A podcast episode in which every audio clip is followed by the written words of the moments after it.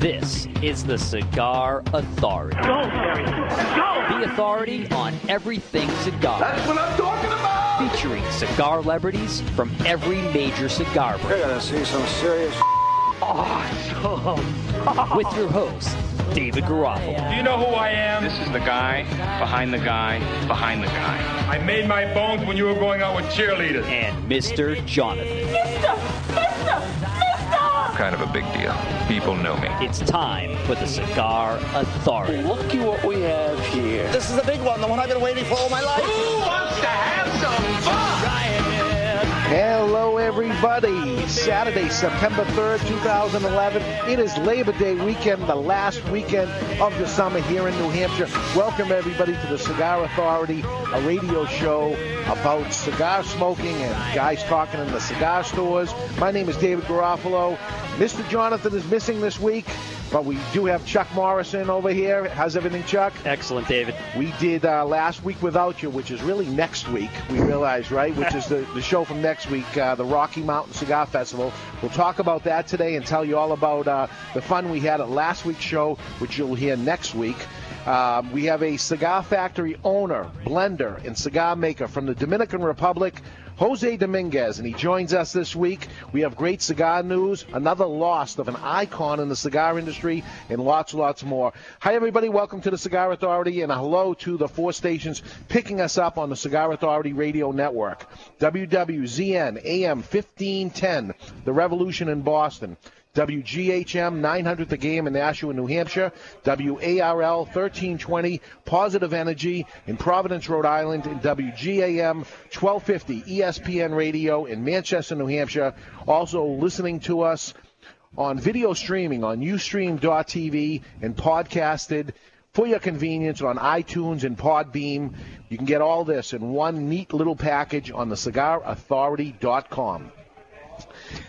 That is that. Okay, we'll start off with the first cigar of the day. We are going to smoke all day long. We're going to smoke things from Jose Dominguez because he's here with us today. And the first thing I want to smoke is this, the Jose Dominguez uh, Connecticut Shade version. I'm going to smoke the Robusto. That's what you have there.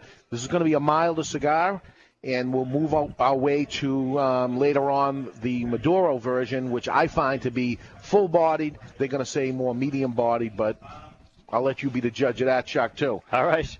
Um, we have a sensational deal. We are broadcasting live today from Two Guys Smoke Shop in Salem, New Hampshire, and we have an unbelievable deal going on here. We can't even tell you about it actually on the radio. We can't tell you on the internet. This deal is so spectacular. We can't tell you about it, but if you're interested in getting a deal on Jose Dominguez cigars, come on down to Two Guys Smoke Shop in Salem, New Hampshire. That is exit one off Route 93. It's the first exit into New Hampshire.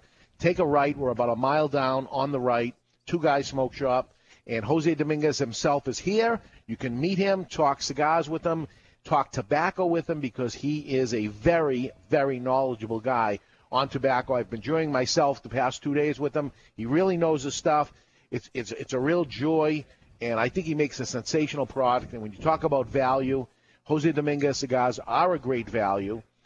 The only thing it doesn't beat, I would say, is our own Dos Hombre. But he makes that too. he makes that Dos Hombre Dominican. So I'm betting on him for sure. For us to give up uh, our own brand to him, uh, it says a lot. Believe Yeah. me, it's it's a uh, great, great product. So say something, Chuck, so I can light this up. All right, man. Yeah, this, so this is this is hopefully the lighter of the two, Dave. It looks like a, uh, you know, this looks like a, some of the natural things we've smoked where they have that that kind of green leafy. Um, um, what's the word I'm looking for here? Connecticut Shade, Rafa. Connecticut shade, but you know, like we, we've done. I don't want to call them green, but kind of like green. It kind of looks like that. I, I Yeah, a little, uh, little lighter than normal, maybe. Yeah, it, it, it's very light. Uh, maybe he'll tell us about. Uh, I, th- I believe it's an Ecuadorian uh, shade wrapper, but All right. we'll let him come on and tell us exactly the makeup of the cigar. Veins are popping. I mean, this thing looks uh, Yeah. classy. I uh, I, I uh, don't know the complete makeup of it. I know it sells like hell. It tastes really good. That's all I know about it, and and the price is unbelievable. So.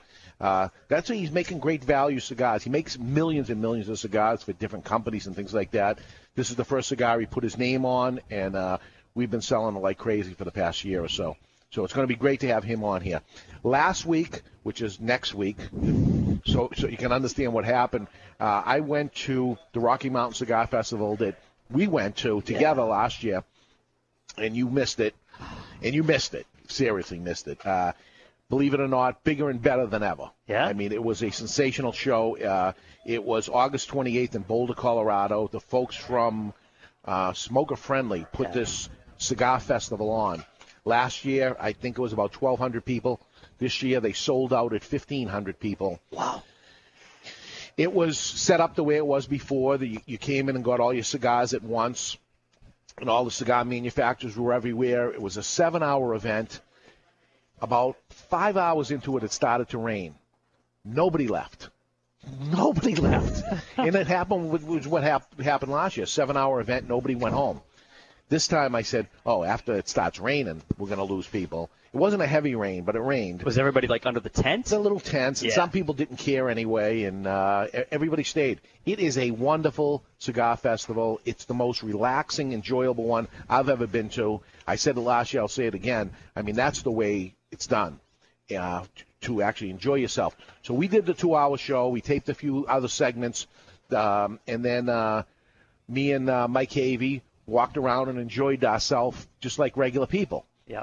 and talked to the cigar people and had some cigars. Great band. It was awesome. Different di- different uh, folks to to meet uh, on next week's show, which is the tape show. Um, some of the folks we we got to talk to on the show, which is we got a lot of people, but uh, Maurice Cokes from Villajuelo, he was there. We talked with him. Uh, the smoking hot chick from um, she's from Texas. Uh, she was up there. She just uh, I, I happened to see her. How could you miss her? Happened to see her. Uh, oh, Mike Havey's jumping in here. yeah, I pulled the Mr. Jonathan, you know, thinking since I ran the show once, I can run it all the time now. yeah. There it is. So- Just jump in if you want. Slide over here so they get you in. Um, yeah, Smoking hot chick. You blew it. Smoking hot chick. Uh, she is not Lady of the Stick, which is very deceiving. Which is what you called her, and uh, she probably said, "No, I'm not her. I'm smoking hot She was a chick." good sport about it. yeah, though. yeah. So she, My face was bright red. She's like, "Oh, don't worry. You're young. You'll learn. Just keep your mouth shut. Right, right. Just sit there and turn the, the you knob look pretty. You look pretty. Yeah. Um, we had uh, Dale from Dog Watch Radio. Yeah, yeah. Uh, th- those guys have been doing that radio show for six, seven years. Yep. Uh, every single week. So uh, it was great to have him on, and uh, not only have him on, I must have talked to him, bent his ear for two hours after. Really nice guy. Yeah. Really great guy. Cigar people are great people. That, that's why I love the business so much. Uh, Mitch Fader, New York Times, AboutCigar.com. Uh, he was there. There's a uh, he is a um, military guy that uh, just ready to retire out of the military after like 30 years or something like that. Air Force bioengineer, Yeah. and um, Hmm. he's fighting or making precautions to fight against biological warfare. Yeah. Very interesting. So, so next week, the, all these folks are on next week. Uh, Brian Berman, director of the CRA, Cigar Rights of America. We had him on. Uh, very, very interesting. Those guys are fighting for us and helping us out, and everybody should join the CRA. That's for sure. CigarRights.org. Uh, Cigar Rights of America. Join, help it out. It's thirty-five dollars a year to be a member. They give you a whole pile of cigars with it. It's like free to join, but we're we're stronger in numbers. So, folks, please, if you can, uh, jump in. Rocky Patel was there. Uh, Bobby Newman from uh, J.C. Newman was there. Did you go with Rocky, by the way, you guys? Late night? I did Because you not. stayed till Monday, correct? Yes, Yeah. we, we could have done that that night, but we actually The, didn't. the first night it was 10:30, which is really 12:30 here. Yeah, yeah. We're all smoking cigars, a whole bunch of us out in front of the hotel. And Dave, I see his eyes starting to close. He's like, "All right, I'm going to bed." I just got up, started running. I'm like, "All right, I am so exhausted." Yeah. Uh, and, and he's mentioning that because Jonathan Drew was there with us, and uh, we, we had time with him. Rocky had been in Pennsylvania. He was taking a red eye over. He hadn't slept for three days. He probably went to bed, I would imagine. I don't think that guy goes to bed. Uh, we had Joe Cusano on and Oh, his yeah. new CNC cigar. Um, it, it was a who's who for sure. Uh, this is while the big hurricane was going on. So we were down there during the big hurricane. Some people that were supposed to be at the show. Never got out. We got out, so it was it was awesome. It was great, and uh, Everyone was so nice. Once we were worried about getting people on the show. Once the person we interviewed left, they went off and they got, grabbed other people and was like, "Hey, jump on the radio show." That's awesome. Yeah. It was really really cool. Yeah. yeah, we and, and you could have went on and on with each guest. Could have been a guest all all through the show. I'm sure. But we were just banging them out and get to the next people. Then after the show was over. Oh my God! We should have got you. We should have got you. So we taped some. So there'll be there'll be some little segments that'll go on as as the weeks go on. We'll be able to get some of these uh, great guys. Uh, that, it was great that, that they were there. So uh, And Havey did a good job pinch hitting. he did. Well, you're going to tell me. You have the tape of it. You're All going to have to put it together, and uh, it worked. I'll Give you money. I'll give you money to say I did a great job. Well, well, we know it worked because what we did after the show was over, we were concerned that if it ta- if it really taped. Yeah. So we plugged it into the system and we replayed the whole show at the booth. So they got four hours of us instead of two. So And it played, obviously, right? it played. Okay. So we, we know it worked, and uh, It was a little touch and go there for a second because we did five minutes. I pressed the thing early just to be sure. Right. So five minutes in, the show starts. D- Dave's look at me. He's like, "You better have pressed play." So it worked out anyway. So Labor Day weekend, Monday is officially Labor Day, the end of the summer. I love the fall, but I hate that the summer's going away because the cold winter is ahead. Uh, the first Labor Day started in the United States, observed in 1882. Um, it was the uh, Central Labor Union in New York that put it together, and um, what it, it, it certainly marks the end of the summer. Unfortunately, it's a beautiful weekend here, though, and folks are coming in to see Jose Dominguez and jump jump aboard um, the show. Uh, traditionally, Labor Day is uh, is celebrated by most Americans to symbolize, as I say, the end of the summer. Um, it is uh, actually considered the last day of the year in the fashion industry for women to wear certain things. Unbelievable. I, I, I, don't get it, Dave. I don't get it. I never have. I've heard Yeah. women talk about this, you know. This is it. This is the the end of white for them. They can't wear white the rest of the year. And we as men wear anything, anytime. Right. It's a it's a better lifestyle, being a man. we have it so easy. In sports, Labor Day marks the beginning of the NFL, yep. the real beginning. College football season begins, and um, So when you guys were at the uh, Rocky Mountain Cigar Yeah. Fest, the reason I couldn't produce it, I was in Detroit, Michigan. Have you ever been to Detroit? I hear it's the armpit of the world. You've never been. Never. All right. All right. Oh yeah, yeah. So we'll just leave it there. Yeah, it's not good. It's all right. Yeah, you're a nice. I, I hear bad things, uh, and that's where you were. But at least you weren't here during during that. Yeah, for the hurricane. We, yeah. we made it back. Scary landing. Very scary landing. Yeah. Yeah. Because these chartered flights, you know, we fly with the team, so Yeah. it's like is if if Speaking of flying with the team, Yeah. on my way back, sitting behind me was a draft pick, a new draft pick for the Patriots, third string quarterback Adam something. huh? Anything? No. And he was talking to the guy next to me when I got up to get my stuff, and he was saying, "So how do I find you?" And blah blah blah. And he was explaining who he was and talking to him. And I, I didn't, Oh, but wow. anyway, he was uh, he's a new New England Patriot, and I meant to say that to you earlier in the show, but so I don't forget. No worries. He well, said, but he was sitting coach, sitting coach, baby. really? But brand new, obviously coming from Colorado because that's where I was coming from. Yeah. So, So- you guys flew back Monday, no problems. No problems. Yep. Yeah. It was bumpy. Yeah. Yeah. Yeah. It was scary coming back. We we flew back on uh, Saturday night, actually. Oh, while the thing was really going. Yeah. I thought the it- airport was closed, but it doesn't matter. I Doesn't matter. We flew in the, normally we fly into Providence. Little inside knowledge. We flew into Logan, and uh, that's why they had to accelerate our flight schedule, so we could beat the storm essentially. And Not quite. Not quite. It was scary, scary. But sorry, yeah, it's just a little distract. Yeah, but I just figured I'd mention that while you guys were uh, enjoying lovely Boulder, Colorado, I was in Detroit, Michigan. I'll tell you, everybody was watching it. In the remember, there was a little cigar bar inside that hotel. Yeah, hotel. of course. the Millennium Still there? So it's still there, and and uh, four TVs in there. Can you still smoke in there? Yes. Good. Okay. And uh, everybody was watching the hurricane. Yeah, yeah. And when I came in, it was Dave. Oh my God, I didn't think you were going to make it. And I said, we got out. Believe me, they were offering five hundred dollars for the seats. Wow. Going out, and you, you'll get the next flight if you give up your seat. There is no next flight. No, there isn't. Yeah. Have did you watch any of the Weather Channel stuff? A little bit. Oh my God, Dave, and everyone else listening. I'm sure if if anyone watched, you have these people that are just morons. I mean, they're like they're standing basically toe deep into the water, right, right in the Atlantic Ocean. Winds blowing them out. They just look like they're you know in Kuwait reporting yeah. from a. Lot, lots of electronics strapped to themselves, standing standing in um, in the water. Yeah, yeah. Every, everything they shouldn't be doing, but that was their Super Bowl, man. This is the yeah. That's the right way. Yeah. Yeah, this is big for them. So, Speaking anyway, of Super Bowls, you guys got a big thing going on here today. this is it. We're giving away the La Caja China, La, La Caja China, right? Roasting box. It's a pig roaster, and when you buy a box of Jose Dominguez, you're getting a lot of stuff.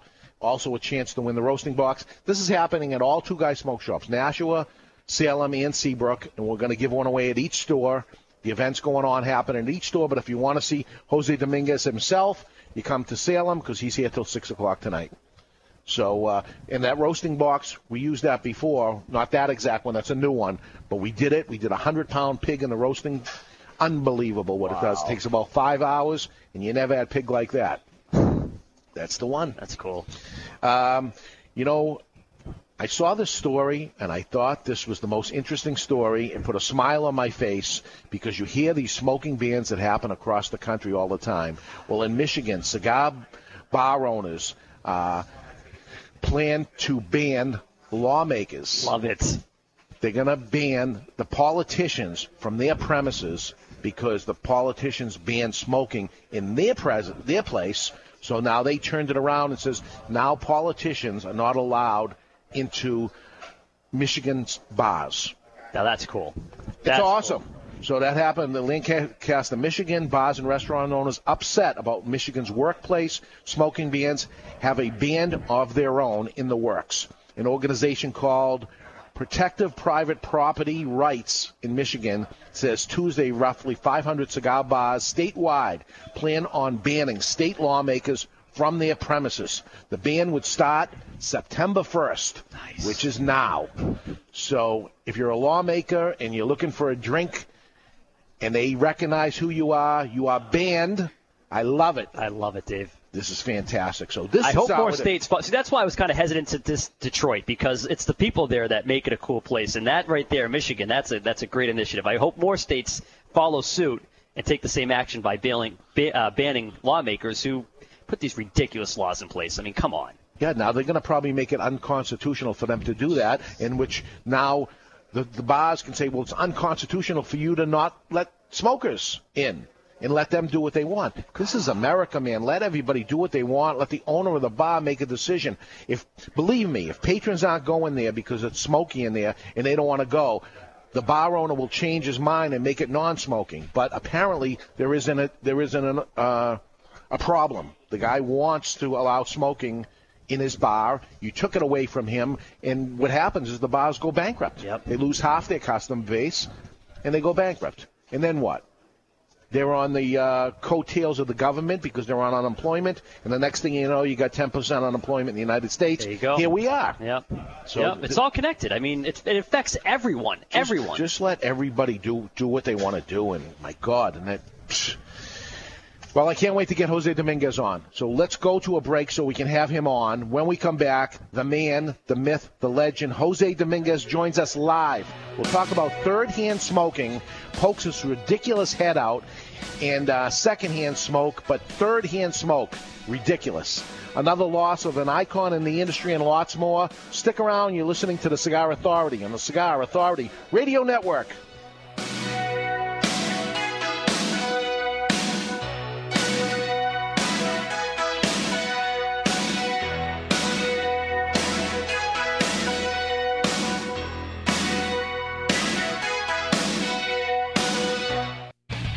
Hi, this is David Garofalo from the Cigar Authority. I'd like to invite you to visit one of my Two Guys Smoke Shops. Two Guys Smoke Shop is the largest cigar retailer in the world, and I'm very proud of that. It's Stogie Heaven. Two Guys is conveniently located off Exit 1, off Route 93, 95, and Route 3 in Salem, Seabrook, and Nashua, New Hampshire. You see, there's no cigar tax or sales tax in New Hampshire, and coincidentally, we have built three glorious cigar shops right over the border for your convenience. Take the pilgrimage to Two Guys Smoke Shop in tax-free New Hampshire or find us on the web at twoguysmokeshop.com. We ship cigars everywhere and single cigars too. Two Guys Smoke Shop. It's Stogie Heaven. Have you been arguing with your wife about the smell of your cigar smoking? My name is John Sullivan. I can make all that go away with a revolutionary new product called the Oreck Pro Shield Air Purifier from the Oreck Clean Home Center on Spitbrook Road in Nashua, New Hampshire. This is Mr. Jonathan. I used to get crap from the wife all the time about the smell of my cigar smoking coming up from my studio. But that has all stopped since I got my Oreck Pro Shield Air Purifier from the Oreck Clean Home Center on Spitbrook Road in Nashua, New Hampshire. Not only does the Oreck Air Purifier totally eliminate the smell of your cigars, but also dust and dander, bacteria and mold, including sports and pollen. I'd like to invite you to come see it for yourself and let me personally show you how simple I can fix your problem. The Oreck Clean Home Center is located at 8 Spitbrook Road at the corner of the DW Highway in Nashua, New Hampshire, right across the street from Two Guys Smoke Shop. Visit my friend John Sullivan in Nashua, New Hampshire. Or call us at 603 595 2122. That's 603 595 2122. Oreck. Simply amazing since 63. There's a patch of land in Cuba located exactly at the latitude and longitude of 22 degrees north by 83 degrees west, where you will find Hacienda El Corojo, a plantation that once grew the best tobacco in all of the world. Today, these fields are not producers of tobacco any longer, but the seeds from their prize winning plants still exist today. 2283 is a cigar brand that uses authentic El Corojo seed in its entire five country blend Nicaraguan, Honduran, and Dominican El Corojo filler, certified Costa Rican Corojo binder, and finished off with lush, oily Brazilian El Corojo seed wrapper, all from the seeds of the mother plants. 2283 come uncellophaned in wheels of 20, white tissue wrapped in bundles and then safely placed in cedar cabinet boxes. Find out what's missing in today's cigars. It's El Corojo, 2283 has it certified. One taste, and you'll understand the old flavor you've been longing for. It's back, and it's 2283. Born of cold Russian winters, the wheat of hammer and sickle is hand cleared in the Black Earth region, then dry shipped to the distillery, where masters of the craft distill and filter hammer and sickle six times, transforming the harvest into a smooth, super premium vodka, worthy of its Russian heritage. Hammer and sickle, super premium vodka, Russian reborn.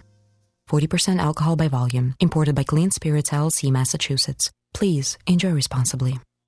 Confucius. Chinese philosopher teachings have gone from the golden rules to fortune cookies. Confucius say, What you do not wish for yourself, you do not do to others. Confucius say, Knowledge is recognizing what you know and what you don't. Profound? Maybe 200 years ago, but today it's our pleasure to bring you Xing.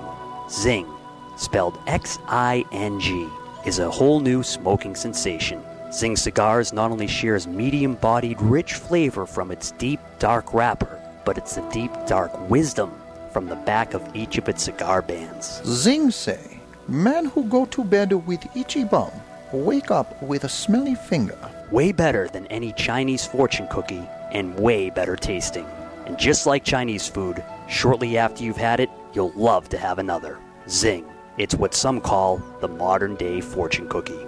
A great cigar with a little something extra, a little fun, and a whole lot of flavor. Xing.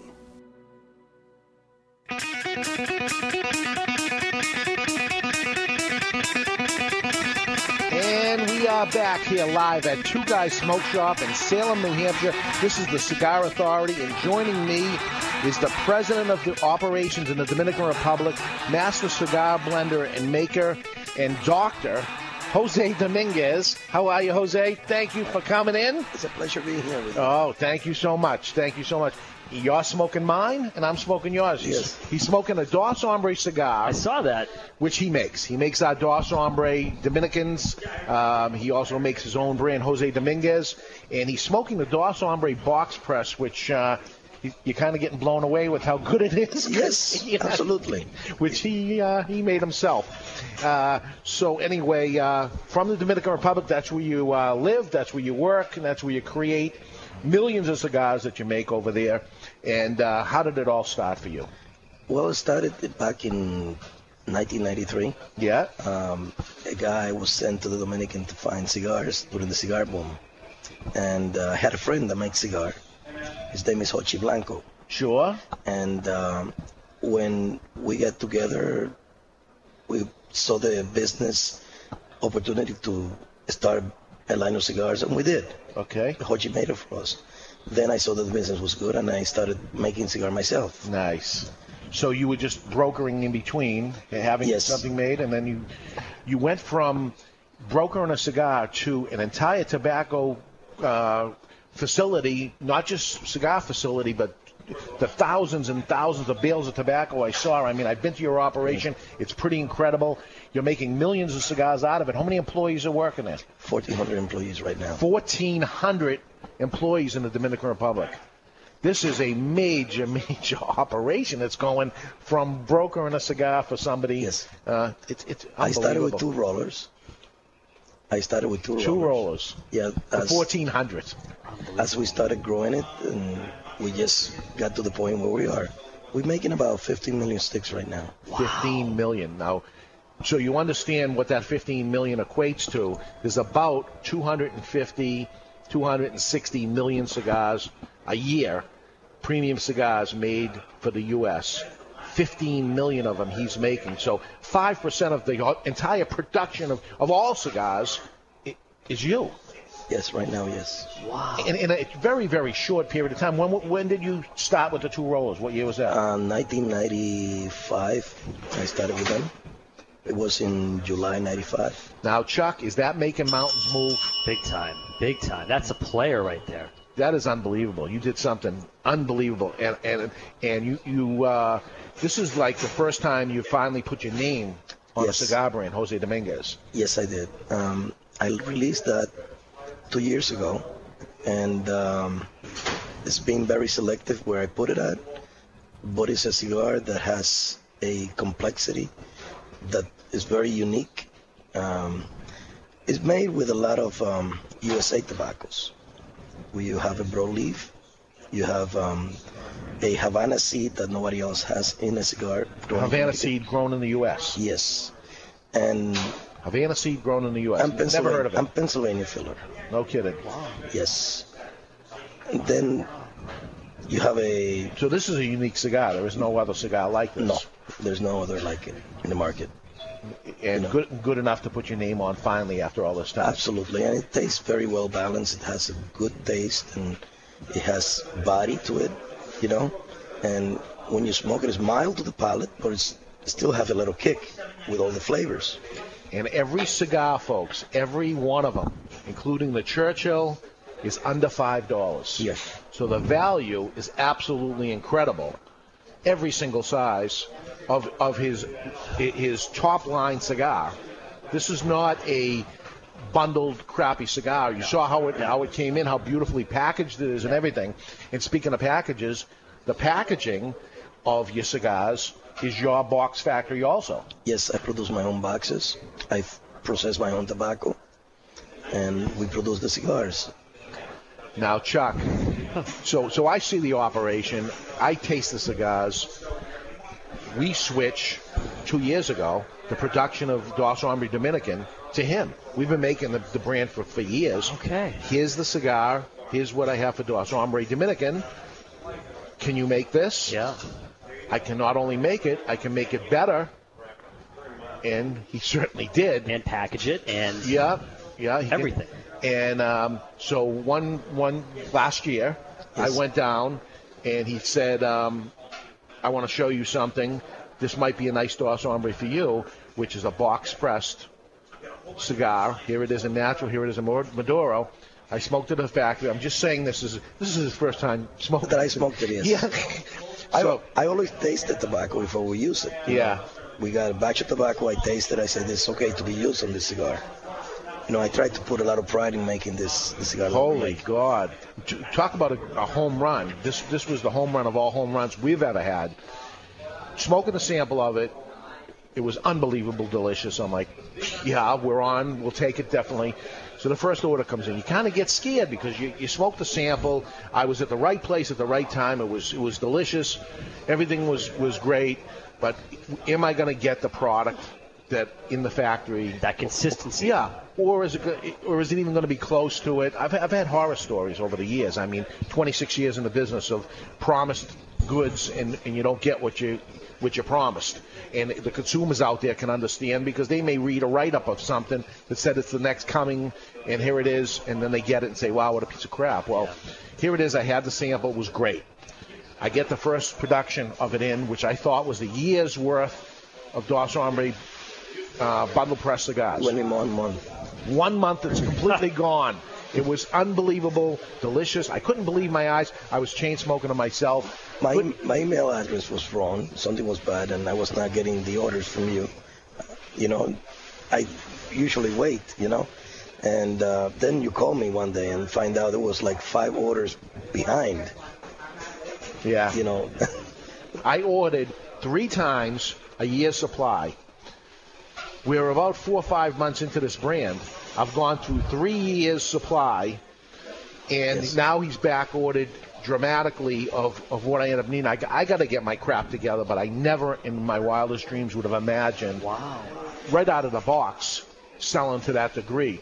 But I and this was promise something you were selling before, and he just kind of took it and improved it. of the of the regular Dos Hombre, yes. okay. Dos Hombre Dominican, the white band, but then he made the box press on top of it. You know, how about this? He, he's trying to upsell me. I'm, I'm ordering this. He's upselling me the box press one. yeah, it's great. Let's do it.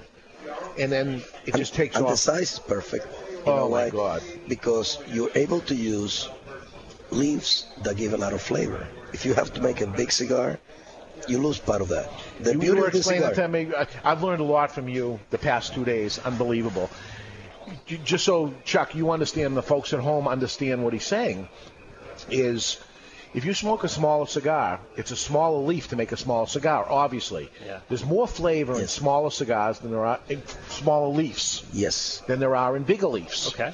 Therefore, a smaller cigar tastes better. Yes. Than a bigger cigar. Absolutely. Now, I thought a smaller cigar had more flavor because, it, like a Robusto, as soon as you light it, it's a shorter way for it to travel and filter through its own tobacco. No, it's just the tobacco leaf are smaller and you can get better taste out of it.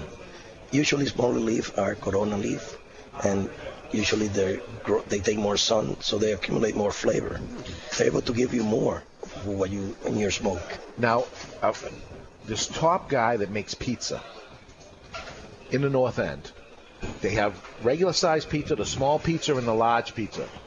The guy said to me, "You should always order small pizzas from us. Huh. They taste better than the bigger pizza." I said, "I've always ordered bigger pizza. Why?" I never ordered small thing in my life. So you never guess that, but it's true. So I said, "You got to be kidding me! Why would it be any different than that?" All right, give me a small pizza. It was better than a large pizza. Why would that end up happening? And I don't want to take away from you, but it's the second time I've ever heard that the smaller version is better. Now, when I go to the Dominican Republic and I tend to taste blends and smoke cigars, you and other people give me a Corona. It's always a Corona that we Yes. taste. I love Coronas. Corona size is my my everyday smoke. Is the tastiest. Yes, yes it is. As a retailer, it is not the best seller by any means. But most manufacturers, you see them smoking Corona size. Yeah. If 40 by 5 is what we smoke. All of us. 38 by 5. Because you know it tastes better than the others. Absolutely.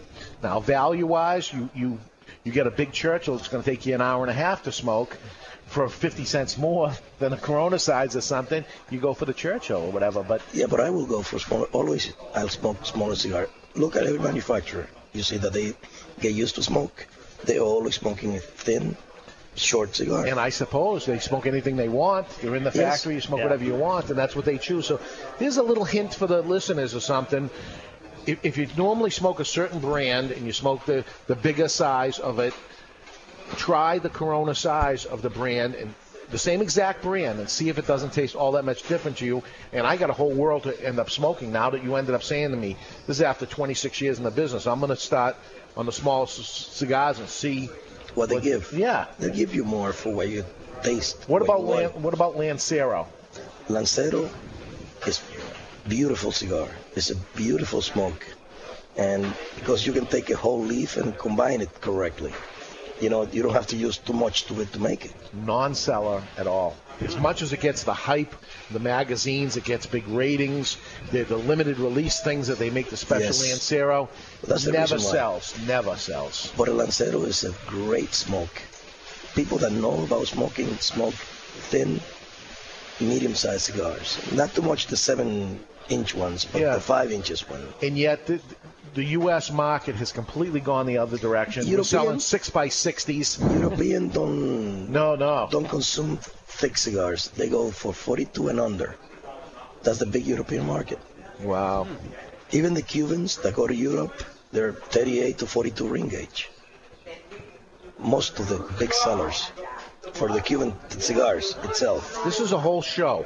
We Yeah. should we should smoke a brand someday and smoke the bigger one and the small one, one on each hand, and go back and forth and end up. There's something here. I, you know, I definitely want to do it myself. I, I love that stuff anyway.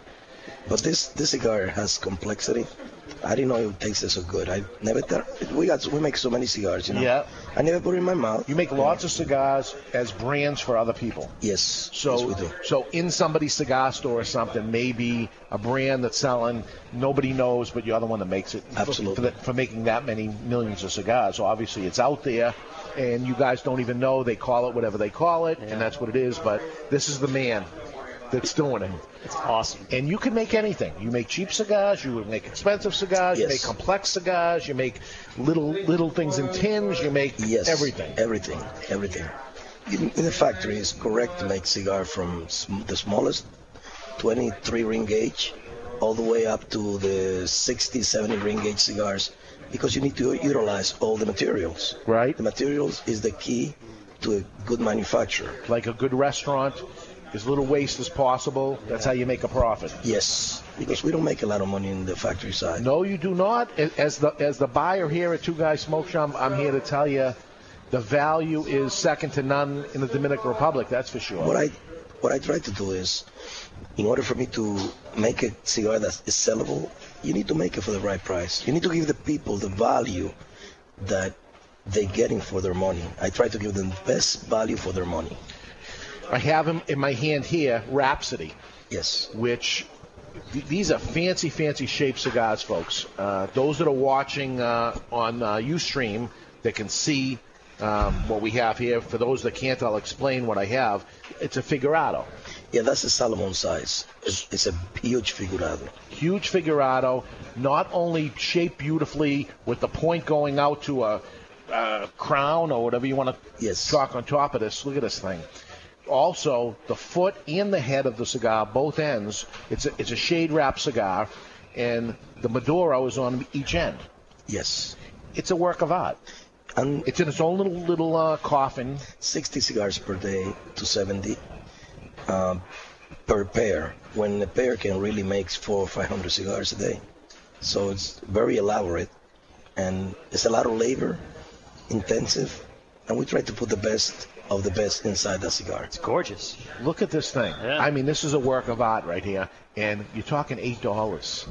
Again, ridiculous value that the people were making four hundred, and now they're making seventy.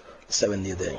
Two people make 70. Wow. So that's thirty-five cigars a day that a person can make, a single person, and you got an eight dollar cigar.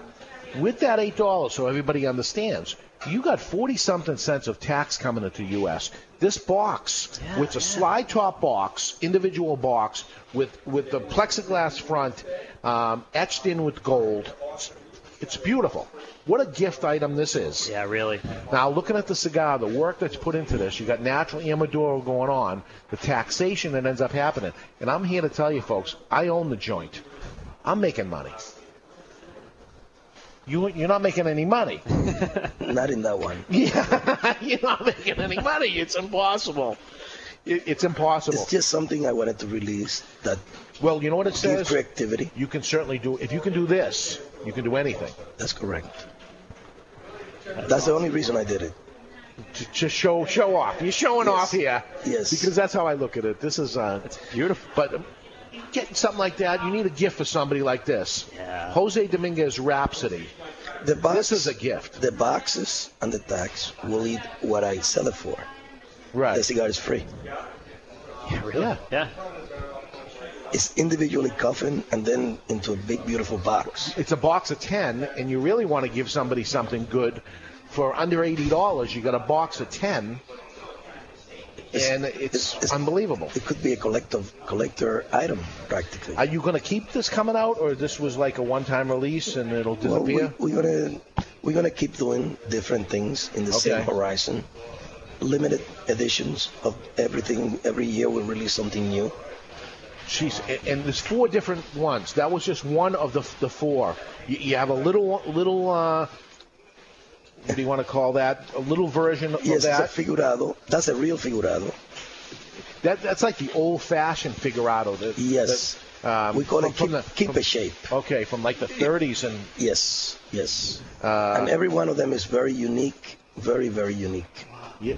Uh, and not only is, is the cigar in the little coffin, but the, the attention to detail is amazing here. A little block of wood inside to raise the head of the cigar. Yes, so it look level. Believe me, I, I, I'm looking at all these different things, and, and you, you, you haven't skipped a beat here.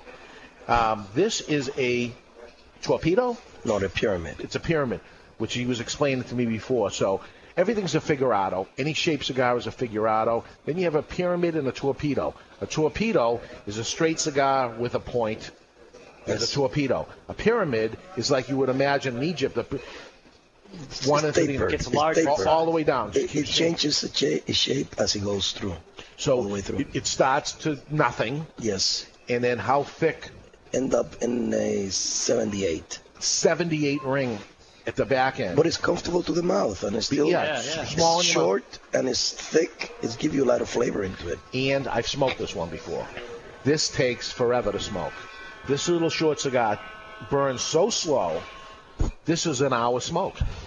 This little cigar takes an hour to smoke. You got 50 pound of tobacco in every thousand cigars. I don't know what that means, but th- that's a It's a lot. lot of tobacco. Yeah, it's a lot of tobacco. By the way, Maurice Cooks on the uh, chat box says hello, Jose. Maurice. Oh, give my regards. Yes. Maurice, huh? He's listening. So he's from the Dominican Republic too, uh, and we'll have him on next week's show because we already taped it, Maurice. So make sure you listen next week because you're on it. Um, now let me look at this one here. This is, uh, my God, nine inches. Yes, nine and a half inches. Nine and a half inches. Eight dollar cigars, folks. Nine and a half inch, uh, with with a unfinished foot, with the Maduro wrapper around it and the little head of the cigar, the cap. Yes. In Maduro, it's it's breathtaking. I mean, it's beautiful art. This is an artist. That's a Cuban size A cigar. Okay, like a Cuban A. Yes, uh, like Cohiba makes a Cuban size A. That's exactly the Yeah, same size. except the Cohiba one is like fifty dollars. Correct. This is eight, and I'm going to guarantee you, the Cuban one is going to not have a draw. You're going to have a drawing problem. It's going to burn. It's not going to burn well. I know it's the forbidden fruit and the thing you can't have, and that's why you want it, folks. But this one is going to taste good. I guarantee a good draw, and it's eight dollars. So you can buy the forbidden fruit and be an idiot, or you could buy value uh, and, and buy the Rhapsody with Jose Dominguez. Absolutely. Now, are you from Cuba? No, I'm Dominican. Dominican. Yes. Uh, well, I know just spending two days with you, you've been smoking not only your own cigars, but you smoke everything. Yes, I do. And what's your feeling of Cuban cigars? The the taste and quality and If it's done right, it tastes very good. okay, a good a good Cuban cigar is a good Cuban cigar. Yes. And I like them if they're well made and the tobacco is well aged, it will taste the best cigar in the world. But but they don't do it. They don't do that. but they don't do that. No, they don't do that. Yeah, that is that is the, the problem. And uh, um, we, we, we had a conversation uh, yesterday too that you know I, I've been in the business now 26 years. Uh, I remember cigars uh, before I even got in the business smoking cigars, and uh, as the cigar boom went on and the quality dropped off of, of cigars, and then when the boom got over, everybody could slow down and start paying attention what they were doing. And now cigars today. Tell me about cigars today. I told you yesterday that today's days you got better quality leaves. People have learned to really grow tobacco. Today they, you have the best quality tobacco in a cigar ever. Ever. And the more variety of tobacco, everybody grows tobacco everywhere now. So you're able to blend more cigars. And cigar is all about blending, mixing different tobaccos, combine them. A great that's what chef. makes that's exactly that's what makes the soup to taste good, you know? Right. All the seasoning. That's the same thing with tobacco. Now this this shade one we're, we're smoking. Oh no, the Maduro. When we're gonna get into the Maduro next. This is the one that you were explaining the, the blend to me, which was seven kind of tobaccos in the cigar. in the in the Maduro version. So this is very very complex. I smoked this one yesterday. Uh, I, I found it to be very very full bodied myself, but you guys are calling it medium to full or something. Yes. I, I thought it was really up there, especially at the very beginning of it. Then I was like, okay, I'm okay with the cigar. And then as I smoked it a little longer, I got into the middle of the Yes. cigar. I go, wow, it's very full bodied again. We double bind that cigar. Okay, double binder. Yes.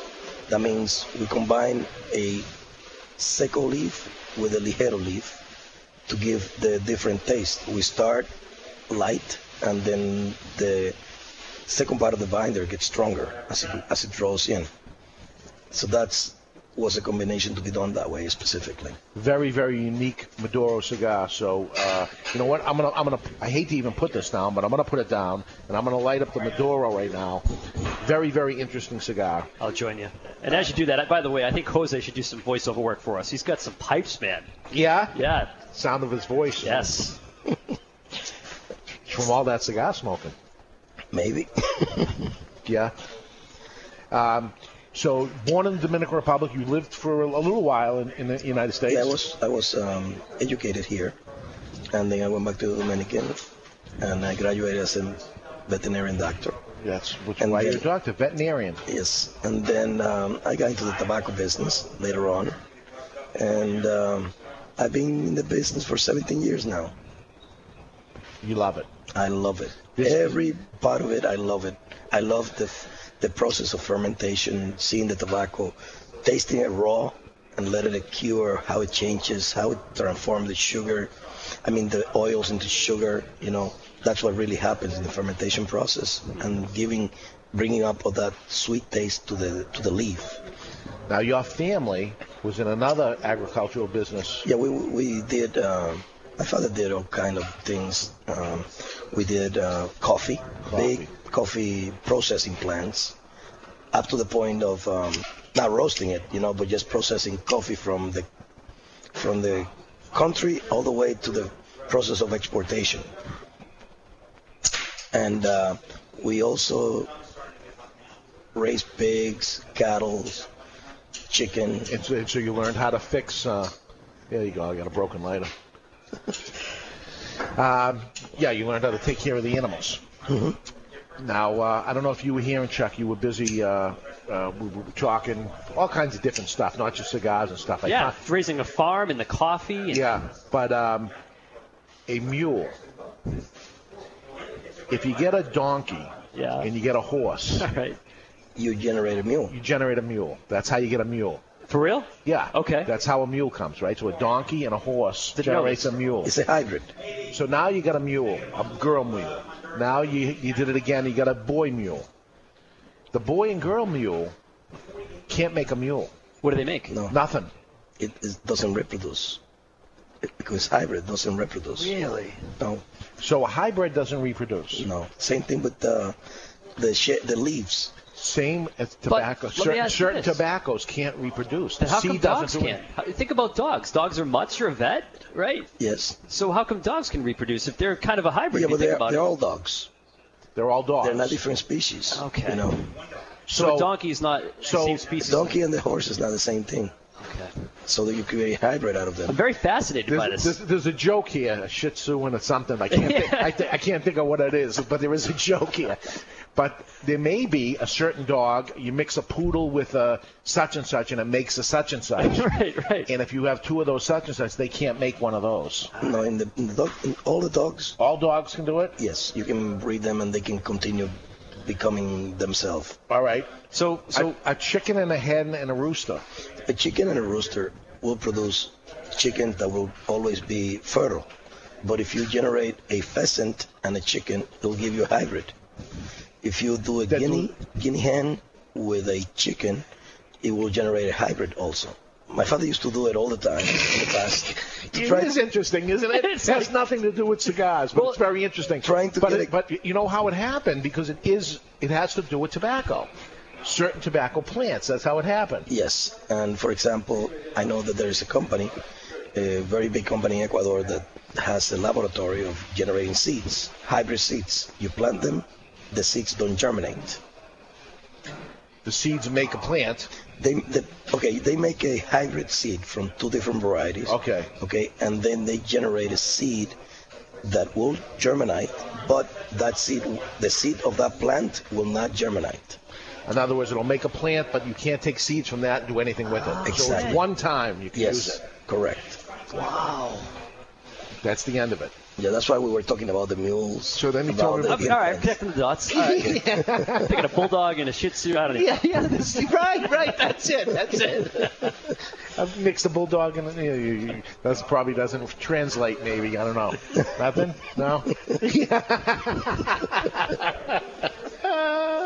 that's it. Welcome to the Cigar Authority, everybody. That's fascinating Yeah. stuff, though. That is truly fascinating. So, I mean, you're not the, the average cigar maker. You're not the average blender because you go really over the top and, and, and go deep into the, the plant and the and the seed and you know, and that's why you get something as, as complex as the, as this Maduro. Which both cigars are very unique in its own way. You're talking about um, an almost all U.S. made it Connecticut shade It cigar. was, it was the idea to make an all-American cigar, but the, the wrapper, the U.S. wrapper has too much problem with blue mold, and the quality of the wrapper sometimes has come down. So it's hard to get sometimes the wrapper quality that you want. Yeah. So that's why I ended up putting an Ecuadorian wrapper on it to make sure that we get consistent wrapper looks. You know, all wrapper, whether they're ugly or beautiful, they taste good. You know, it's just the, the appearance. Right. You know. But as a retailer, I need to sell cigars to the consumer.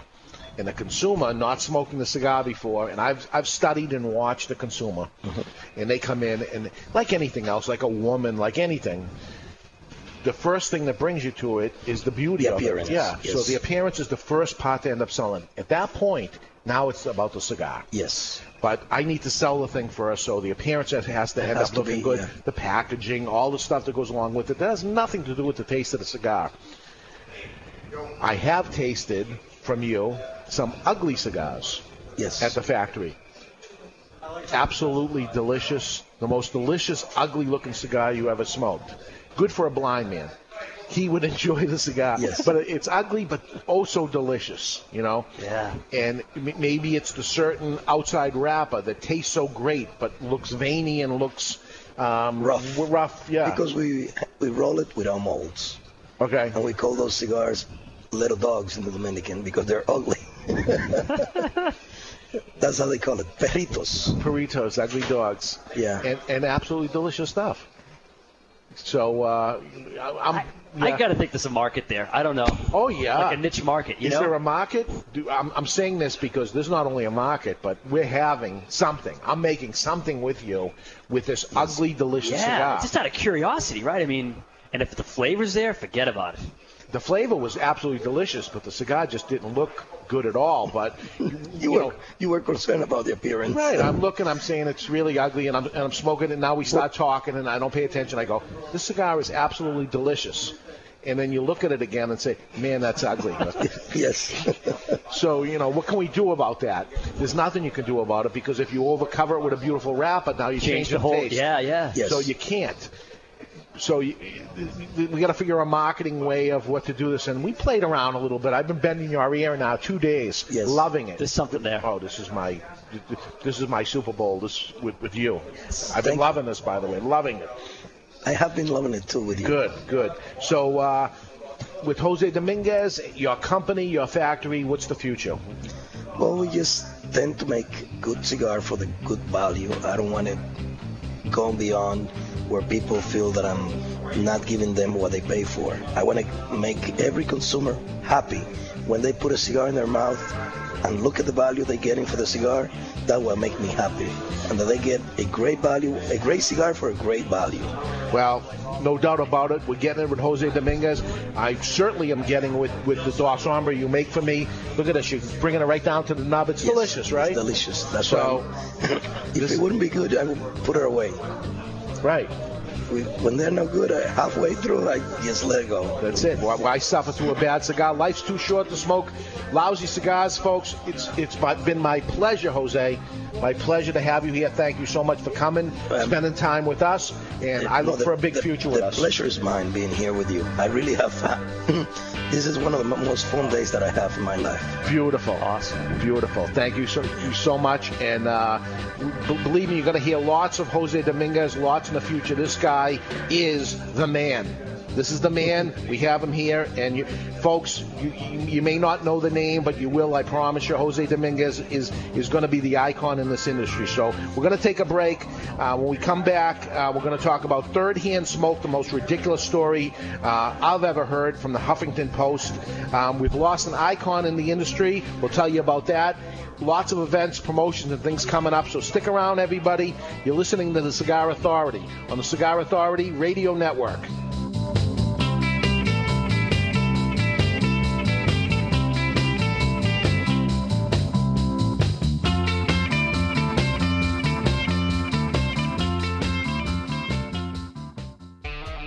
Attention all business owners and entrepreneurs looking to grow your business or increase sales. Well, here's your chance to get in on the ground floor of our exclusive radio show, The Cigar Authority. The Cigar Authority is broadcast across four powerful radio stations throughout New England and across the globe via podcast and live video stream. Team up with the Cigar Authority Radio Network and start connecting with our vast and dynamic audience of educated consumers with disposable income. For advertising and business opportunities designed to take your business to the next level, call me, Chuck Morrison, today at 603 630 8041. That's 603 630 8041. Or send us an email at ads at thecigarauthority.com. Look, if there's one thing that's true about the Cigar Authority listeners, it's that they all enjoy the finer things in life. And that most certainly includes your product or service. True or false? You don't have to spend a lot for a great cigar. True! Well, it's not true anymore thanks to Dos Hombre Cigars. For over 20 years now, Dos Hombre has been the best bang for your buck brand, period. And with Dos Hombre, there's something for everyone. Try the mild white banded Dos Hombre Dominican, or the fuller body green banded Dos Hombre Nicaraguan, or how about the red banded Dos Hombre Honduran, available in natural or deep dark Maduro. Now with sizes for everyone, there's something for everyone. Handmade, long filled, premium cigars in cost saving bundles because you can't smoke the box. Dos Hombre, the best bang for your buck premium cigar, period. Now available in flavors. Try Dos Hombre flavors for something sweet. Hi, I'm Mr. Jonathan, the owner and operator of MrJonathanIsMyDJ.com. MrJonathanIsMyDJ.com is your one-stop shop for everything DJ or sound production. We do everything from weddings to backyard barbecues, boat cruises to theme parties. Whether you are planning a small, intimate gathering or a huge 4,000-person event, we have a package to fit your needs. Shoot me an email at info at MrJonathanIsMyDJ.com or call me at 603 475 1391. That's 603 475 1391. The back of the box is where all the bull goes. But in this case, there's no box. It's a bundle. A bundle of Desperado cigars. As a matter of fact, there's no band, No fancy ads, no promotions, or any bull at all. Because that costs money. And Desperado cigars are about saving you money. These are not first quality cigars, not seamless, not perfect, or spectacular in any way. They are not made with tobaccos aged for 12 years, nor have they some secret fermentation process. This is second quality tobacco made in the Dominican Republic that was formed into a cigar for you to cut, light, and enjoy without breaking the bank. We think they taste pretty good for the money. They'll smoke pretty well, and they are so affordable, it wouldn't kill you to hand one to a friend or two to enjoy with you. Desperado cigars. They'll keep the bugs away and provide you with a nice, inexpensive smoke to experience for about a buck a cigar. Desperado. Streaming online at 1510thezone.com. WWZN Boston. This is the Cigar Authority. Go, Terry. Go! The authority on everything cigar. That's what I'm talking about. Featuring cigar celebrities from every major cigar brand. I gotta see some serious. Awesome. With your host, David Garofalo. Do you know who I am? This is the guy behind the guy behind the guy. I made my bones when you were going out with cheerleaders. And Mr. Jonathan. Mister! Mister! Mister! Kind of a big deal. People know me. It's time for the Cigar Authority. Looky what we have here. This is a big one, the one I've been waiting for all my life. Who wants to have some fun? Oh, yeah. It's Labor Day weekend here in Salem, New Hampshire. We are live at Two Guys Smoke Shop in Salem, New Hampshire with a Jose Dominguez event. If you want to come down and meet Jose, it's easy to do. Take Route 93, exit 1. Come to the end of the exit. Take a right. We're about one mile down on the right. Just follow the police cruisers. You'll see them all over the place. Something's going on out there. Anyway, come on down. Say hi. Uh, meet Jose Dominguez. I'm telling you, this guy's going to be something. He's been around and. Uh, boy, he knows his stuff. He loves his stuff, and uh, it's just uh, an honor to have him here. And I've enjoyed two days, wonderful days of talk and shop with him. And I've looked. 26 years in the business. I call myself the Cigar Authority. It's a, a bit much, but anyway, just the name of the show. Um, I learned so much. I've been in the business so long. You think you know it all. I know nothing. This guy knows his stuff, and I've just amazing. And, and I'm going to taste cigars differently. I swear. I'm going to taste uh, those Coronas, and uh, we got to do that. With I love that yeah. concept. Yeah, yeah. So th- there's, there's so much, and tasting cigars. He, you know, I want you to try this, and with, with not just smoking his cigars. We smoked. I've been chain smoking for two days, and uh, oh, I want you to taste this and this cigar and all these different things. He makes lots of cigars. You're looking on the shelf, and and you don't know them, but he's making a lot of stuff out there. You know, for, for him to make the millions and millions of cigars he's making, um, he, he's making a lot of stuff that's out there and a lot of stuff priced a lot higher. So, uh, it- it- boy, I talk about finding the right guy for that Dos Hombre. Yeah, man. It's cool. So, what do you think of the uh, the um, Maduro here? It's uh, it's a bit strong for me. Yeah? It's it's up there heavy. Uh, it, it's starting to calm down a little, but you're going to notice when we get a little further down, it's going to build up into that uh, strong the way it started. No. I, I- I'd put it at a medium right now for me. I like it a lot, actually. Yeah. I like this a lot. I like it more than the natural myself. I guess maybe I'm developing more into that medium to full bodied Good. cigar yeah, smoker. you're so growing up. maybe, but we'll see. I mean, I'm only uh, a third into the stick here, so Right, It's a slow burner.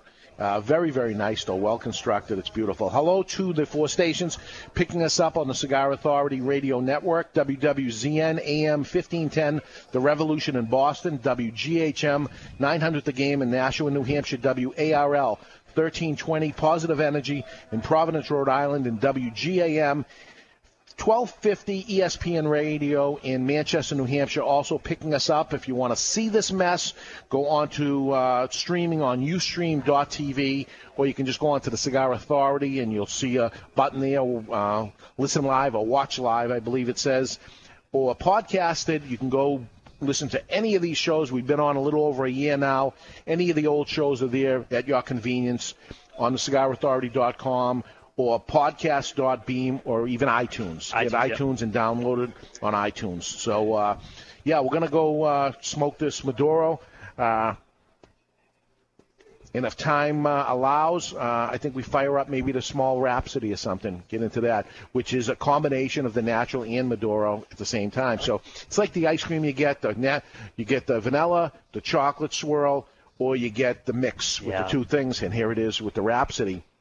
But not only the mixture of the two blends, but it's also the artist work that into this beautiful cigar that literally they can make about 35 cigars a day, a single person, from 400 to 35. Unbelievable. So and if the- you just look at the packaging, Dave, if you were to play a game, guess the price. Right, right. I don't think anyone, anyone would guess correctly. Eight dollars. No, I mean it's. He was making no money on it. He's showing off. Pretty interesting tactic. You know, show what you can do and everybody to buy it. But if you're looking at, you had to buy somebody a special gift. You get the mailman a cigar or Wedding your next or- door neighbor or something like that. I need a special cigar for a guy. I can't spend a lot of money or something. Holy God. You give this to somebody, they're not going to figure you spend eight bucks. No, no. You know, you got to you got to imagine thirty dollars Mm. cigar at least, and it's eight dollars. So it's incredible. It's called Rhapsody, Jose Dominguez Rhapsody. Uh, check it out. Look for it. Uh, go to your uh, wherever you're listening. Go to your local cigar store. Ask for it. It's a work of art and uh, a great cigar. I've had it before. Um, the man is doing it. The man is doing it for sure. Uh, a little sad news. Edgar M. Edgar M. Cullman Sr.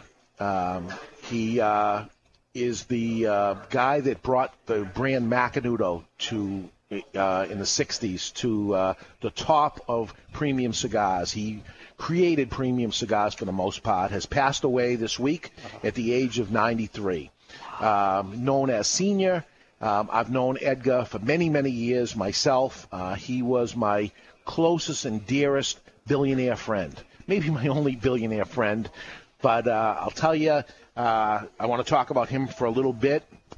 Uh, Edgar Cullman owned General Cigar, and um, he would. Um, I remember starting out in the cigar business and going to the trade show, and uh, I didn't know a lot of people, and uh, I'm tr- trying to get known out there and trying to um, uh, build a business and and get to know the cigar manufacturers and things like that. And I would go up to him. He'd be at the trade show. He'd be sitting in the chair, and uh, I'd, I'd excuse myself to, and go up to him and say, uh, "Mr. Cullman, I just wanted to come by and say hello and extend my hand to him." And he'd pull his glasses down a little and say, "Mr. Cullman," he says, "It's Edgar, David." Wow. And he would say my name, and my eyes would pop out of my head that he knew who I was. This is the, the owner of General Cigar, the biggest cigar company in the world, and he knew who I was. And he didn't want me to call him Mr. Mr. Cullman. He wanted me to call him Edgar. A lot of people called him Senior because his son was Edgar. Junior, he was Senior. I always called him Edgar. And um, we got to be friends. And he would come up every other year into this area. Um, Harvard would be playing Yale in football. He was from Yale. His son went to Harvard, and um, when they they would go to the game every year wherever it would be. So he'd come the night before, and come to see the store and, and hang out with me for a little bit and take me out to dinner. Uh, one time we're going to dinner, and uh, he says, "Oh, Osco Drugstore." He says, "Can you pull over into, into Osco Drug?" I said, "Sure." He was an old guy then, you know, 93 years old now that he just passed away. So maybe he has to go and get some medicine or what he has to do. I said, "You all set?" And he says, "Yeah." I said, "I'll go in with you. Come on." So I went in and you know, uh, I don't I don't know what he wants to go to. Is he going to go back Yeah, at the thing? descriptions or something. So he walks in and he goes over to the cigar department where they got the cigars set up, and he looks and he sees the Macanudo tin that's there. They sell the little tins of ten of Macanudo. Sure. He says, "Okay, I'm all set. Let's go." We get in the car and I said, uh, "What are you looking at?" He says, "I just want to make sure they had the tins on display." The guy is a billionaire. Is that Macanudo? Just we're just driving by. I got to stop in and look. And he had to look and he had to see. And I said, "Wow." See, that's why he's a billionaire right there. Holy God. So I would pick his brain. He would tell fantastic stories. Uh, he was an ice fisherman and he traveled the world. He had his own private jet. He would fly down here and come and see me. And, you know, I say, You got to go to Logan Airport? And he says, No. And, you know, not show off to it or something. No, I'm all set because his jet's just waiting for him. It's running. And then he would ask you for the Grey Poupon. Right, right. And uh, So one of the things I asked of him is I said, uh, everybody says the first million's the toughest to make.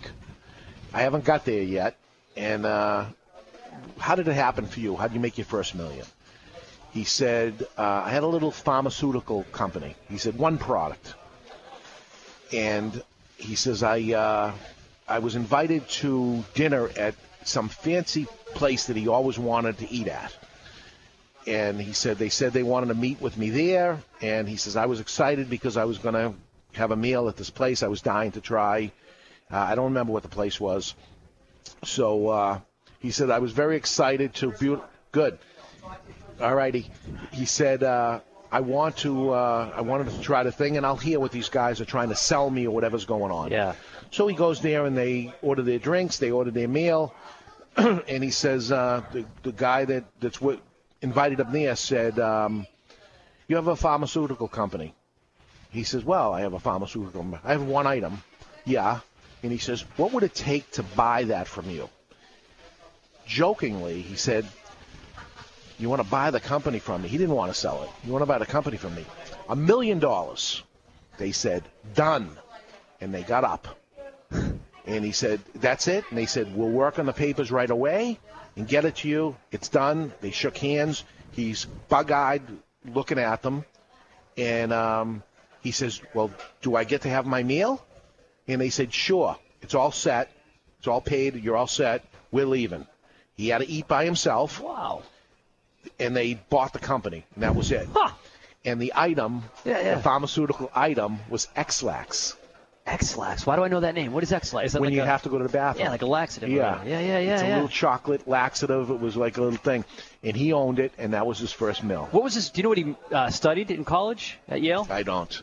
Be curious to find that out. Yeah. Yeah. Uh, remarkable guy, and um, he got into the tobacco fields of Connecticut. Mm. That's him. Uh, the Cullman brothers, uh, all the bonds you see with the big.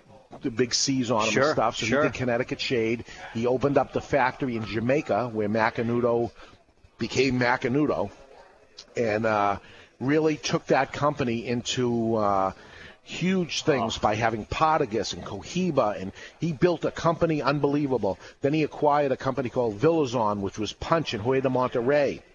He bought the company El Credito, which was Gloria Cubana, and built a monster company and um, ended up selling a portion of it to a company called Swedish Match, who later, um, a European giant company, who later took the opportunity because in the thing were clauses of first refusal rights and whatever. Sure, sure. They ended up buying the company from him, which he was sad to let go. He didn't want to, uh, but it was part of the thing, and that was it. Uh, so he ended up selling out. This might have been not even 10 years ago, uh, maybe seven years or so Recent. ago. Yeah.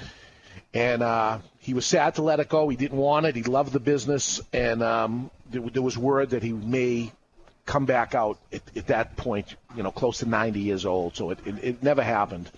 But not only was he highly successful and highly wealthy, his wife is the heir to Bloomingdale's. Oh my God. So you're talking about super, super wealthy, super. But if he was here right now, we would have the most enjoyable talk to him because you would never know it. He was a regular guy. We went to a, went to dinner. It's a Lanham Club here in uh, Andover, and we had dinner. And somebody had told me a group of guys were upstairs on the second floor, and they were having a little cigar get together. So I told him during dinner this was going on. He said, "Beautiful. Go out into the car, grab a box of cigars." So okay, we grab a box of cigars. He says, "Let's go upstairs and say hi to the guys up there." We went upstairs, gave everybody a cigar. He shook everybody's hand. He says, "I want you to try my cigar, whatever it was." And this was again. He, he doesn't need the sale. He doesn't need the No, thing, no. but just a great, great guy. And um, this is the cigar business. Yeah. You know, this this is just another part of it, and I'll never forget the guy. One one other story. I, I could tell you a million stories on him, but he came up here in in my office upstairs. Um, I sit at the desk. He's sitting right across from me, which is where, where you usually sit when you come up to see me, right? He's sitting there, and we're, we're, talking, and uh, he says, uh, David, I'm very, very uncomfortable here. And I said, What's the matter? What do you need? And he says, I'm just not comfortable. I said, you need a different chair. What, you, you need something to drink. What, what's the matter? Temperature wrong? Yeah. What's the matter? He says, it's just not right. I'm not comfortable here. I said, well, what do you want to do? He says, I want to sit there. And he points at me. At your chair. He says, I'm supposed to sit there and you're supposed to sit here. So I said, come sit here. So we do the musical chairs thing. We switch off, and he sits in the chair. He leans back in the chair. He says, now this is living. This is where I belong. I said, buy it. No, no, no. I would never do that. He said, I sell to you and you sell to cus- you sell to people. I would never do that. He says, but this is nice. He was all happy sitting behind the desk. He wanted the driver's seat. You know what I mean? Yeah. He wanted to be in the driver's seat type of feel or whatever it was. There was just so many Edgar Cullman and things that happen over the years and stuff. And just again, a great guy. Um, I understand that he went peacefully. His whole family was with him. Everything was good as he deserved.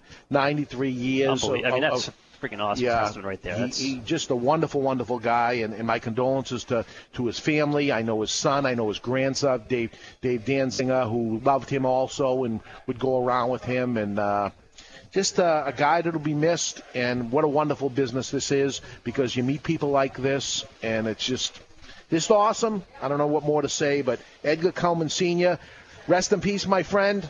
Good man. Uh, good person, and uh, like I say, you you would never know what he had. And uh, from what I understand, a very charitable guy. Again, that nobody knows what he gives and to what everything. It's it's not about anything besides uh, be, being a, being a good person. Yeah. So wonderful, wonderful guy. So that's Edgar Cullman dying at 93.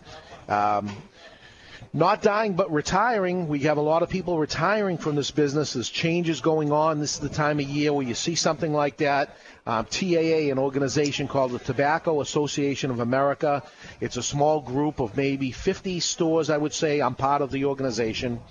Um, we meet once a year and get together and talk shop and, and come up with strategy to make ourselves better retailers and things like that.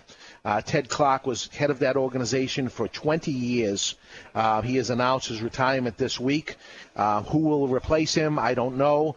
Uh, it'll be interesting. Hopefully, the next person will take it to another level. It's a good organization. I'm proud to be part of. Uh, but Ted Clark, uh, thank you for your great service over all these years, and you will certainly be missed and appreciated for what you did. Also retiring um, is Joe Rowe. He's the executive director of the IPCPR, the big organization that we just came from the trade show. His replacement, which I was honored to be part of the search committee to find, uh, Bill Spann. Uh, Bill uh, is a um, retired military man and uh, very active in politics, which he, unfortunately you need in this business nowadays because of everybody trying to stop us from enjoying our cigars. Uh, At a crucial time too, right now with the election on the rise. Right. Yeah. Right. So uh, uh, Bill is taking uh, Joe Rowe's uh, job over. Joe uh, is here till the end of the year, and he's out. And uh, recently uh, just remarried, and a nice man and a uh, asset to our industry. And uh, I consider a friend uh, Joe Rowe also, and he'll be missed. Uh, retiring. Uh, oh, uh, somebody you know, uh, and we've had on the show a couple of times, um, Don DeCapit, who is the uh, national sales manager for the J.C. Newman Company here in uh, the New England area. We had him on the show. We had a little birthday surprise for him, if you remember. I do remember that. Uh, Brick House, and he's also uh, handles all the Toro Fuente cigars and things like that. Don DeCap, at 62 years old, announced his retirement this week. Um, and they are looking for a replacement uh, for a New England sales rep for Toro Fuente and J.C. Newman. This is the dream job for most of the cigar reps out there. I, I would imagine um, everybody's going to be High applying. demand, This- yeah. This is a high demand. Everybody wants this job.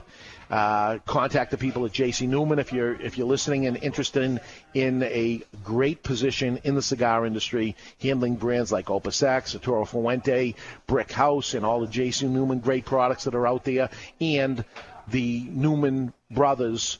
Uh, you'll be working directly for them, which are the nicest people in the world. Um, you, you, uh, again, everybody wants this job. I, I got to imagine it's going to go to somebody already in the industry that's going to move. When that happens, that means a replacement needs to be for that person, and things happen. So Yeah. we'll see. We'll see how it turns out and stuff. But um, it's it's going to be a great position for somebody to take uh, Don's job. Dawn has been very active with us here in New Hampshire for the uh, CANH, Cigar Association of New Hampshire. He goes to all our meetings. He's with us. Um, he, he lives in the area, so uh, and, and he's very active politically also. Uh, I got a call from Don um, the day before he made the uh, announcement that he was going to retire, and he said, "I, you know, I'm calling some key friends, and I want to let them know first uh, that I'm going to do this." Uh, he's healthy, everything's fine. He's just uh, his wife is already retired. He says, "You know what? I've heard." You know, a lot of people have died recently and stuff, and I'm going to enjoy my life. And not, not that I, I don't love this business. he says, as a matter of fact, why, another reason why I'm calling you is I'm retiring from being a rep, but I would like to stay on with the Cigar Association in New Hampshire. That's awesome. And I said, wonderful, of course. Uh, we're honored to have you, and he, he's a good, good guy. And what a, you know, as I'm telling you this, what what a wonderful business this is. So uh, Don is out, and um, we look for his replacement, and what fun and games end up happening there. And whoever the replacement is, you get us at Two Guys Smoke Shop because we're going to be in your uh, thing. And the next thing you know, you're going to be sitting in this chair. I'm going to interview you and welcome you aboard into uh, into our industry if, if you're new to the industry. I got to tell you, Dave, too. You talk about just the integrity and the, and the, and the likeliness of, of everybody in, in the cigar industry. You really see that, and that was like one of the turn-ons for me last year going to the Rocky Mountain Cigar Fest was getting that personal interaction with all the reps and the manufacturers. It was such a cool experience. And talking to Havey this morning prior to setting up the show and everything, he was saying the same thing. What really set the uh, experience apart for him was the interactions. You know, Oh, was the yeah. connections and the relationships that you make, and Yeah. it's just everyone's just really cool. it's a relationship business. Some of the big, big companies I don't think get it.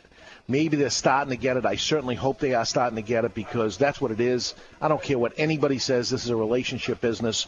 It's a relationship from me and my customers. It's a relationship from me and my suppliers, and it, it trickles down. Uh, you know, you're talking to, from the manufacturing point all the way down to the, to the end consumer. He- Here we have uh, Jose Dominguez in here meeting the end user. Yeah. You know, so Where else do you see? You never see that. It's right, just awesome. Right. Um, uh, speaking of Fuente, uh, Don DeCapo retiring from Fuente, uh, Tabacalera um, Fuente in the Dominican Republic. Um, early uh, last week, a fire burned down two large tobacco warehouses at the Fuente manufacturing plant in the Dominican Republic. Uh, they're, they're the manufacturers of Opus X and Fuente cigars. The fire in Villa Gonzales, near the company's main office in Santiago, uh, completely destroyed the inventory of aged tobacco and possibly caused smoke damage to some other nearby storage facilities. Now, tobacco is a sponge. So if the smoke actually got in there, it's ruined the ruined the plant also. Um, we really don't know. They say uh, how much tobacco was lost, said Carlos Fuente Jr., but a lot of tobacco.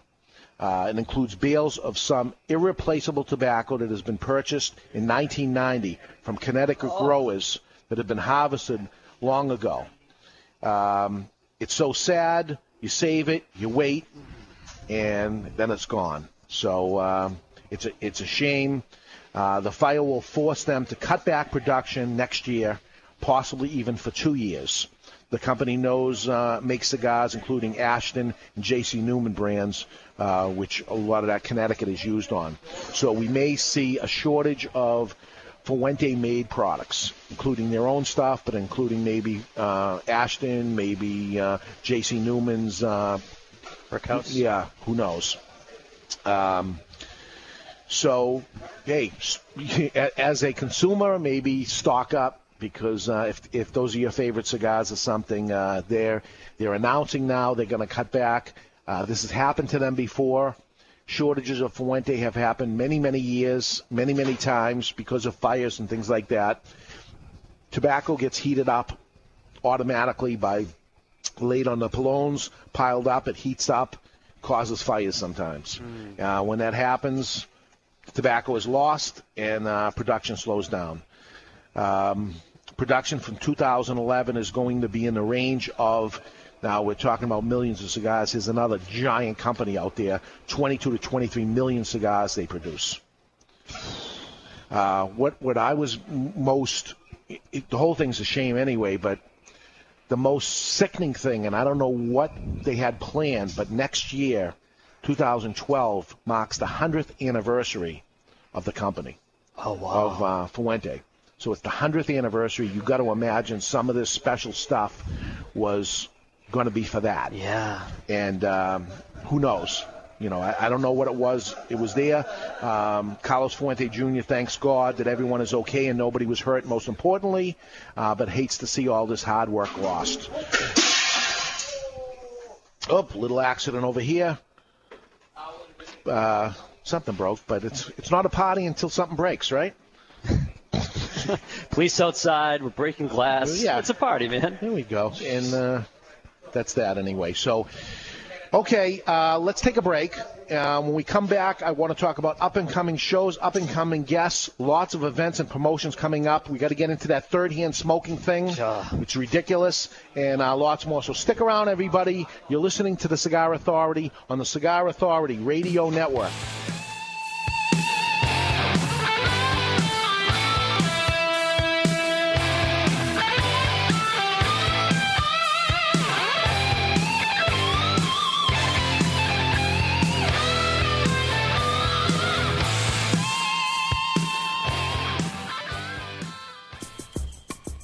Fleur de Lorraine. She came from the streets of Paris. Fleur de Lorraine is a magnificent jewel of a cigar with a contemporary French style and prestige. Fleur de Lorraine marries rare, aged tobaccos and old world craftsmanship. Fleur de Lorraine.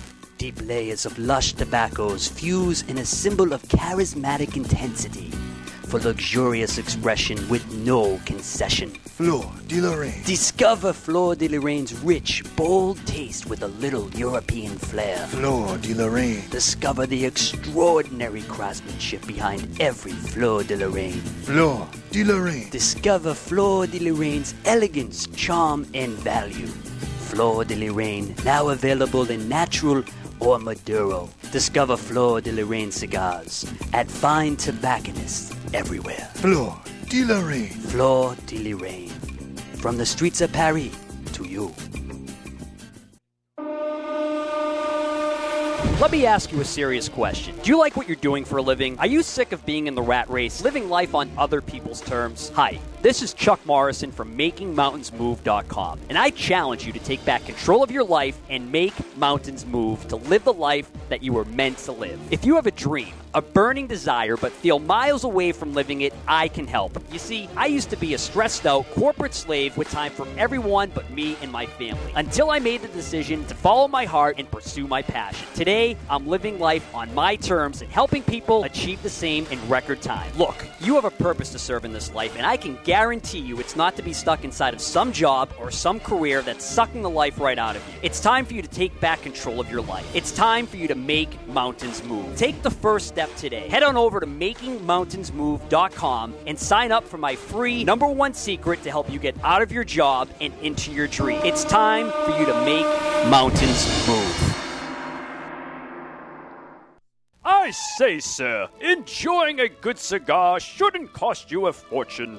And it doesn't have to when you light up a classic. Classic brand cigars are priced right, and there is a blend or size just right for you. Classic Connecticut is a mild and smooth smoke, while the Classic Maduro is deep, dark, and delicious. The Classic Cameroon has a hint of natural sweetness that will keep you coming back for more and more.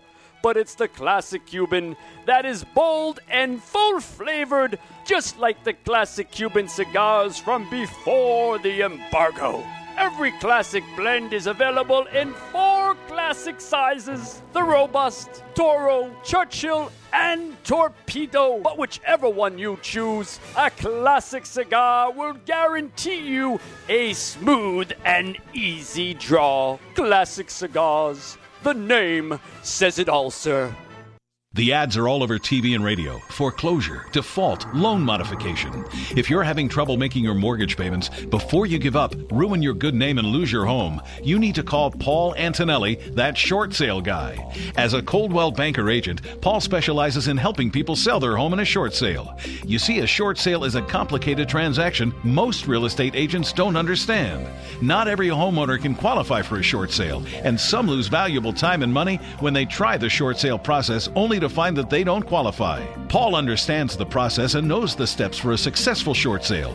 When you call, Paul will cover all the necessary details and tell you if a short sale is possible on your property. Remember the name, Paul Antonelli, or go to thatshortsaleguy.com and watch Paul's informational videos. Then call and let his expertise guide you to a successful short sale. You're at your computer now, so go to thatshortsaleguy.com. Paul Antonelli and the short sale team. Go to thatshortsaleguy.com. Born of cold Russian winters, the wheat of hammer and sickle is hand cleared in the Black Earth region, then dry shipped to the distillery, where masters of the craft distill and filter hammer and sickle six times, transforming the harvest into a smooth, super premium vodka, worthy of its Russian heritage. Hammer and sickle, super premium vodka, Russian reborn. 40% alcohol by volume, imported by Clean Spirits LLC, Massachusetts. Please enjoy responsibly.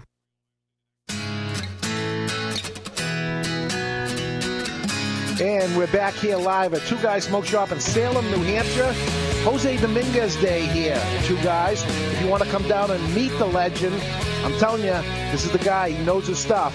Come on down. You want to learn about tobacco? You want to learn about cigars? Stop by Two Guys Smoke Shop in Salem, New Hampshire. Take exit one off Route 93. Come down about a mile. You can't miss us. Two Guys Smoke Shop.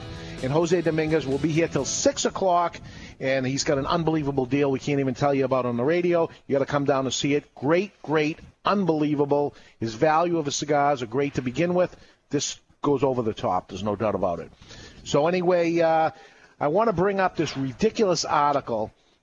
You've heard about uh, so, supposedly cigar smoking is not good for you. I, I, can have this argument with you for years and years and go on, and uh, you lose that battle because I believe it's actually a good thing to have a, a cigar or two a day, relax you, take the stress out of your life. It's a whole different thing than cigarettes.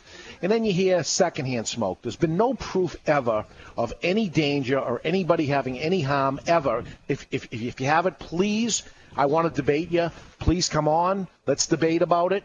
Uh, call me up, meet with me, show me something that shows that secondhand smoke has harmed anybody ever, and there is no proof at all. If you think that's bad enough, the next thing is your nose knows the incredible threat of, get this, third hand smoke. Come on. Third Come on. hand smoke. Uh, this is an article in the Huffington Post by Lynn Peeples. Uh, before this week, employees in, in Indiana University Health Medical Center were free to step off the no smoking campus to light off. Uh, she goes on to say, uh, sure, coworkers and patients will, prob- will probably notice the telltale odor of smoking on clothes, skin, or breath, but they would do little uh, than plug their nose in defense. Well, get this, smoking fans. That all changed on Monday when the medical center upgraded its policy. Employees are now prohibited from smoking during the workday period. You can't go off campus and smoke and come back to work. During the workday, 9 to 5, there's no smoking even if you leave the premises on lunch. Nothing, because you'll bring back third hand smoke with you. Is this ridiculous? The new rule is because of the dangers of, quote, third hand smoke. What? Spin. The gases and, and particulars that cling to clothing, hair, and furniture, walls, and other surfaces. My God. Folks, it doesn't get any more ridiculous than this. Um, oh, my God. Describe smoke you don't see, but your nose can tell it was there. The whacked out people believe um, now we've come to realize that these uh, particles and toxins can build up in the environment over time. What, a trillion years? You got to be kidding me. The remains of sticky tar, oils, and waxy compounds are left to accumulate toxic layers onto toxic layers. So basically, the buildup of giant reservoir of cancer causing compounds on every surface. Folks, this is ridiculous, and I can't believe it, it went into print in that rag, the Huffington Post. Yeah, exactly. What, a, according to a recent study led by um, George Matt of San Diego University, nicotine will persist in a house that was previously occupied by a smoker, even if the rooms are giving a fresh layer of paint, new carpeting, and standard cleaning. There's no end to them. I'm warning you, folks, there's no end to this. And if that's the case, what about the toxic smells from fresh paint? Exactly. That they provide. So, therefore, you have to outlaw all paint because even after you paint it, and it seems like the smell went away, it's the residue is left there, According right? to their logic, yeah, that's yeah. Waxy buildup they're talking about with smoking. What about the waxy buildup on candles? Sure. And worse call. than that, chemically scented candles. Mm-hmm. You think a strawberry candle has strawberries in it? No, it's a chemical burning, right? That leaves a residue. I actually lit my a candle once with a DuPont lighter. Uh, it's it's a um, very expensive lighter out of France. That's a um, flint lighter. Oh yeah. I lit it with it, and later I was having trouble with the lighter. The only way to fix the lighter is to send it back to France. Very, very expensive process to do it. Very expensive repair. You're talking about almost a thousand dollar lighter. When they sent it back to me all fixed, they said, "Do not light candles with your lighter." I didn't tell them anything. Oh my God. The residue from the wax of the candle went in and clogged the pores of the thing. I'm not asking for a ban of candles. I'm not asking for it, but maybe we should think of that. How about fingernail polish? Yeah, right. How about um, the, the girls that go to the fingernail places and the person that applying the fingernail polish on you is wearing a mask? Do you know why? But we're not going to outlaw that. We're going to outlaw smoking at lunch outside somewhere else for you to come back. That's what we're going to outlaw. Antiperspirants. How about antiperspirants? So you put underarm deodorant on there. What do you think the, the, the, the smell is that covers up the Yeah, smell? yeah, chemical. It's a chemical. Let me tell you about this cigar that Jose Dominguez made that we're smoking. Let me tell you the chemical compounds of what is in this, all the ingredients. I'm going to tell you all of them, and I'm going to list them alphabetically. Tobacco leaves. That's it. That's the ingredients. Now, let's take the candle, for instance, and let's go through the oh. hundreds of chemicals and things that are put into that. I can't list them because I can't pronounce them, to be honest David. with you. You know, and you know what else just baffles my mind right now is like this whole organic movement, which I'm a fan of. I support. You cannot get more organic than a cigar. You know, and, and, and people that compare cigarettes in the same category of camp as a cigar are the most ignorant people I, I, I know. They don't they don't understand the difference. I mean, a cig- you talk about the chemicals and candles and stuff. Look at a cigarette. I mean, it's not even a tobacco product anymore. It's all chemicals. It's it's pure ignorance, and I say it in the nicest way I possibly can. But the word ignorant is is they don't understand. They don't understand what it is. And somebody that's a writer, a little research, you know, before you write an article, you're you're a professional writer for a It's major publication. Post. I mean, come on. God Almighty. Listen, folks, there is absolutely no evidence, no proof that anyone has ever negatively been affected by secondhand smoke. Never, ever. As far as third-hand smoke, it's absolutely ridiculous. I'll fight it all the way to the to the first-hand smoke when it comes to a, a premium cigar. You want to get into third-hand smoke? It's absolutely ridiculous.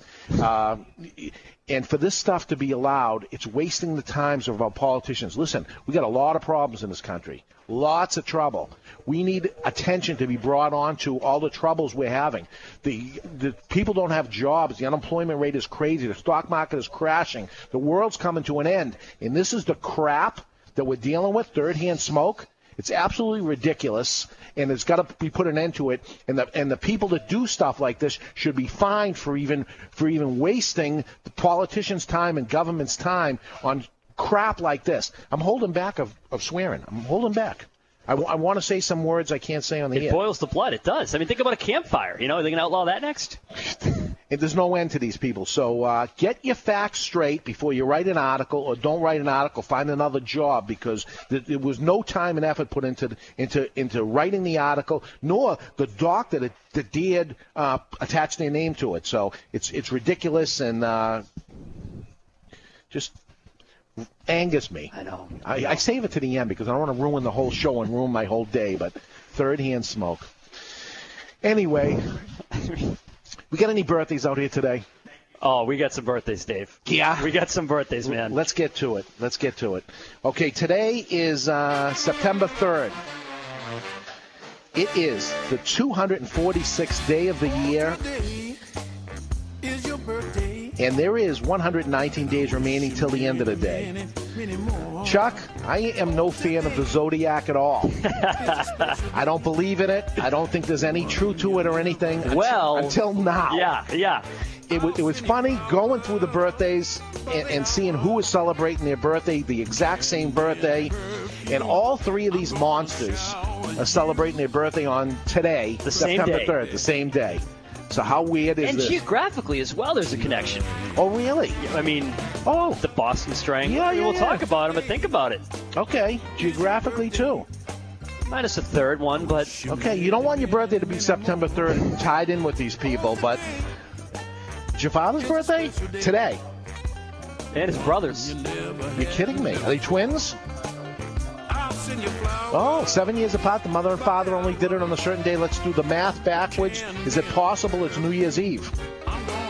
New Year's Eve. They did the deed. Seven for the Yeah. Yeah.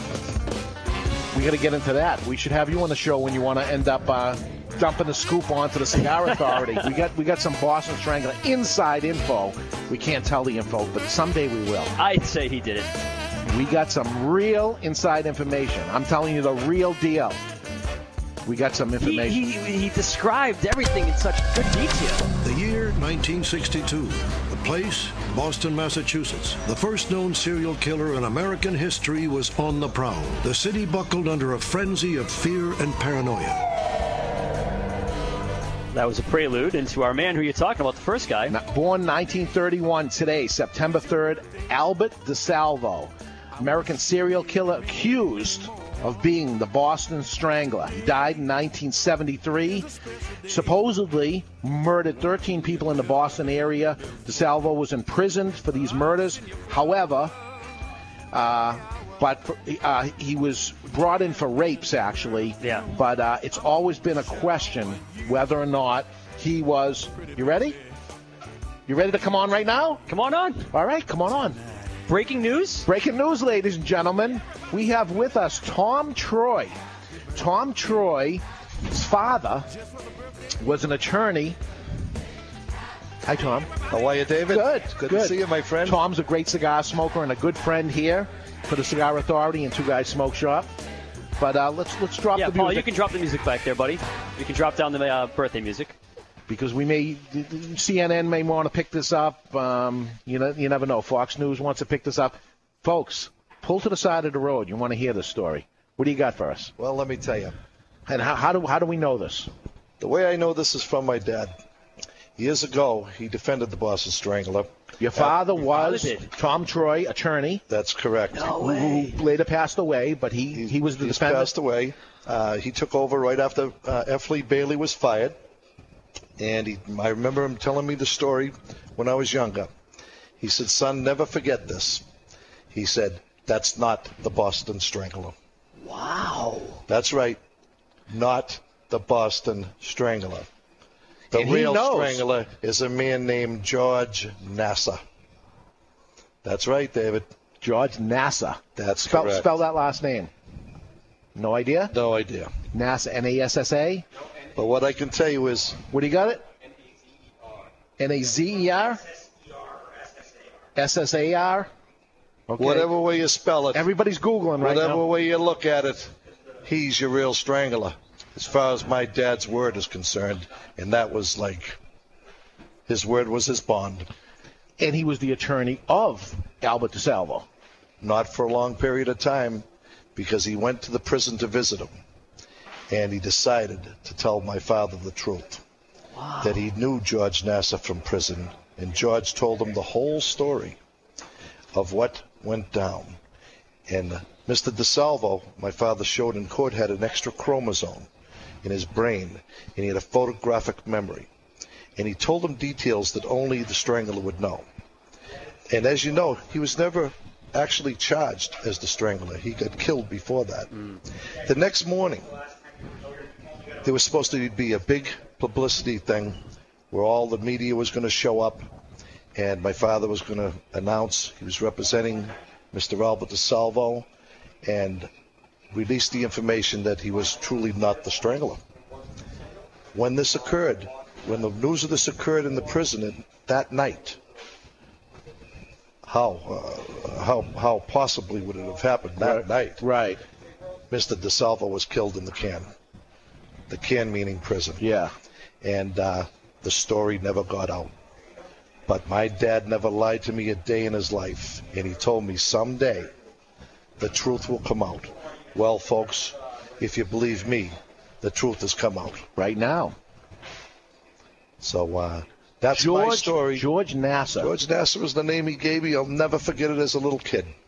And uh, I believe George was the guy that got that shot a gas station attendant in his in his um, in his wife, who was pregnant, up on Route 125 in uh, on the Andover Lawrence line up there. Okay. And uh, that's what he went to jail for at the time. And Albert was in for a rape. Right. And Albert uh, did not want to uh, leave his family for so many years with, without supporting them. And they cut a deal where, listen, you can get the, the uh, rights to the book and the movie, and your family will have some money if you take the rap. And he agreed to do so. But as they time just wanted to calm. on, They wanted to calm people down because they, they wanted to calm people down. There was hysteria everywhere. No one wanted to go out in the streets. And uh, this is the way it played out, according to my dad. Right. And what he told me. Um, so, as far as I'm concerned, I believe it with my whole heart and soul. Now, where Albert DeSalvo, on his birthday, I'm going to let you know Yeah. that he was not the Boston Strangler. Now, who George Nassar? Where is he today? I believe he's probably still in prison uh, for other things that he's done. Hopefully, he's not out and come looking for me. Is, is, is he not? if he is, he better be a big boy because I am. Right. It, it, he's not dead. No, I don't believe he's dead. No. So the Boston Strangler is alive. That's what I say, folks. I go with what you say. I'm going to take his word. Because word. you've never lied to me either. Never. No So reason that- to. So, But since I walked into the shop, I'm coming in to have a great cigar with my dear friend Jose Jimenez. And uh, he's, by the way, talk about cigars and a cigar maker. This guy is fabulous. Right. Uh, I've actually been to the Dominican, visited his shop, and what uh, what an operation he runs out there. Top notch. Top notch. That's why I came here today, folks, so to you- see what he's got here, and I'm and I'm So about you- to have a cigar with him. so you walk in, and we happen to be mentioning the birthdays right now, and this is a right. surprise to me that you're saying what you're saying. But you come in, you hear Albert DeSalvo, your eyes light up, and I knew you had said something to me before. you know, right. this, there's a story to that with your dad, and all of a sudden it's his birthday. You said, you know what? Things happen for a reason. You and your zodiac. Yeah, yeah, yeah. Let's, you, you know, you know why I mentioned the zodiac because not only is today Albert DeSalvo's birthday, the zodiac? it is James Whitey Bulger's birthday today. Oh, now I'm not going to tell you any stories about him. No, He's still around. no compassion in his eyes that, that just would horrify anybody.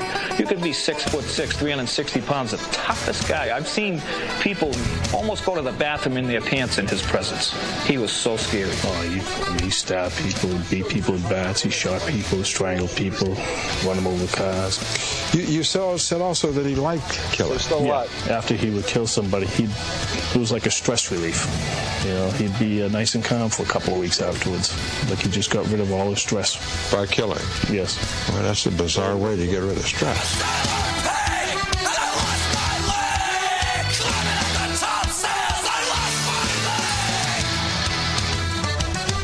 James J. Bulger, Whitey Bulger, 82 today, former crime boss who led Winter Hill Gang, uh, based in Massachusetts. Winter Hill from Winter Hill, Somerville, where Two Guys Smoke Shop opened its first store, coincidentally, 1985. In those days, I was selling cigars to these animals, not realizing that I was selling cigars to these animals. But who do you think was buying cigars in 1985? So uh, Whitey Bulger, 82, he's in the can right now.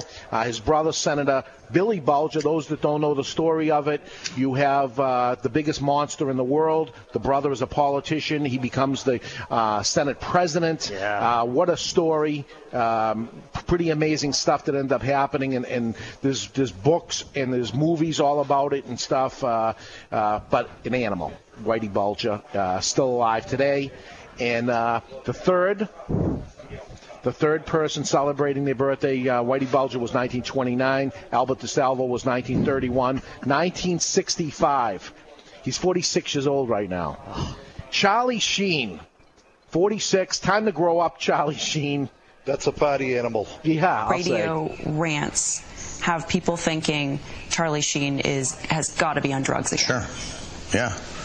Yeah, I'm, I, I, I am on a drug. It's called Charlie Sheen. Um, it, uh, it's not available because if you try it once, you will die. Your face will melt off and your children will weep over your exploded body. Um, too much.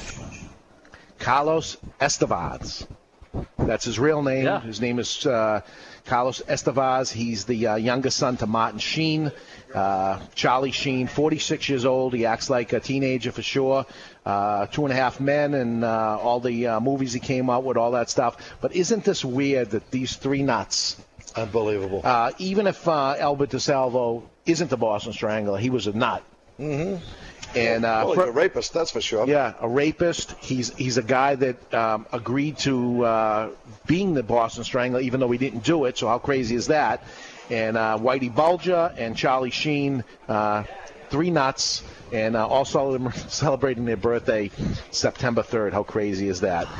Well, you gave us the scoop of a lifetime, I think. I hope I shed some light on the situation because I've been waiting a long time to tell that story. So, what if somebody wants to talk to you about this? Do you want to talk to anybody about this? If someone wants to talk to me about it, I'd be glad to. So, uh, how would they get a hold of you? they did get a, a hold of me. Uh, I would say the best way would be through you, David. Okay, so uh, call Two Guys Smoke Shop in Salem, New Hampshire, and uh, if you want to talk to Tom Troy, if you're if you're a um, newspaper columnist or uh, whatever, you want to get a hold of my buddy Tom Troy, call me and I'll, I'll set it up for you. I'll see what I can do anyway. So. Huge, Great to be here. Huge news. Hey, God. what the heck, right? That's the way it works. I'm I'm glad it broke on your radio station. Oh my God! So we, we may have the real Boston Strangler out there in jail somewhere. I, there's a book, there's a movie, there's something going on here because because it's huge. Uh, one thing I want to mention is uh, next week. Next week we have the Rocky Mountain Cigar Festival show taping. Uh, it will be uh, next week, which is the 10th, and uh, we've already taped the show. We have lots and lots of. Uh, uh, guests that are on that show. It was a really good show. Uh, check it out. Um, on September 17th will be the next live show we do from Two Guys in Salem again. Uh, Jonathan Drew from Drew Estates. He's the creator of Acid Cigars along with Liga Privada and lots of other stuff. Uh, Jonathan will join us live here at Two Guys as we do a huge event. We got three 70 inch TVs to give away. Wow. We'll explain how that whole thing is going to go. It's going to be a unbelievable promotion. It's going to go on one 70-inch TV. Will be Ralph will be uh, given away at each store, uh, and it, it's going to be a lot of fun that we're going to have on there. We we- we're building the Cigar Authority for sure. We got lots of uh, promotions and events, and uh, uh, we're on a roll. It's it's going good. Uh, we just captured the, the the real Boston Strangler. I mean, we're, we're, we're, we're doing we're doing some crazy stuff around here. Um, what else do I want to say? Um, Two Guys Anniversary Party is uh, September 21st. If you don't have a ticket to it, it has long been sold out. It sold out in 48 hours and back in May, but the event is coming up September 21st. Uh, if you have a ticket, great. You're going to have an unbelievable time. We're giving away a 1936 Cadillac Fleetwood limousine. There's only three left in existence. It is a um, virgin in any, every single way. I mean, this this car is really something to, to see. Um, I would say it's a hundred thousand dollar vehicle. Um, this thing belongs in the mob movies. It's fantastic looking.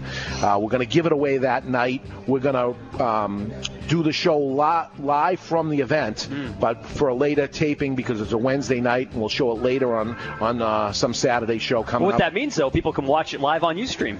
That's right. Yep. So it's a little inside knowledge here. If you want to get a behind-the-scenes live view, check us out on UStream. The date of the uh, So the 21st, Yep. you can you can check out that show at 6 p.m.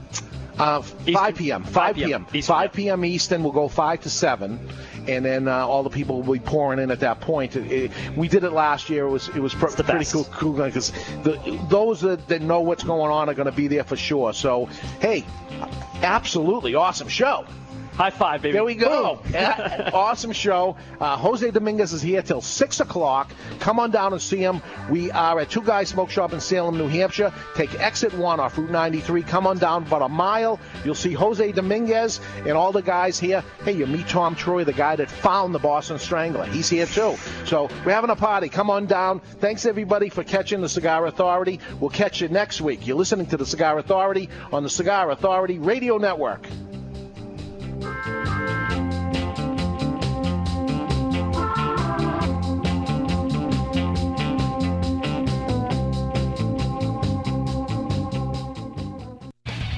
Hi, this is David Garofalo from the Cigar Authority. I'd like to invite you to visit one of my Two Guys Smoke Shops.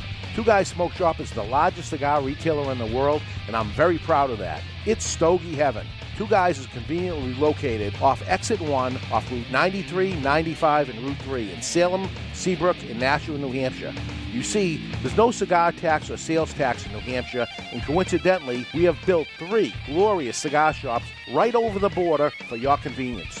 Take the pilgrimage to Two Guys Smoke Shop in tax-free New Hampshire or find us on the web at twoguysmokeshop.com. We ship cigars everywhere and single cigars too. Two Guys Smoke Shop. It's Stogie Heaven.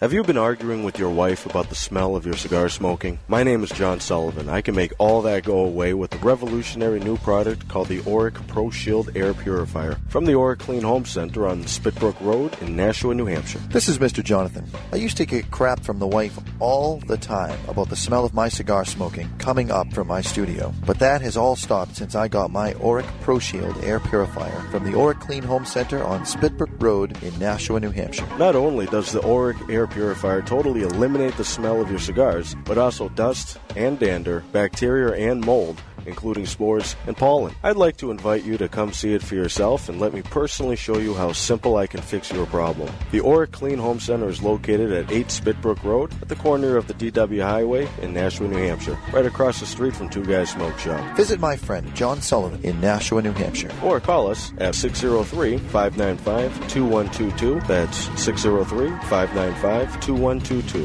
Oreck. Simply amazing since 63.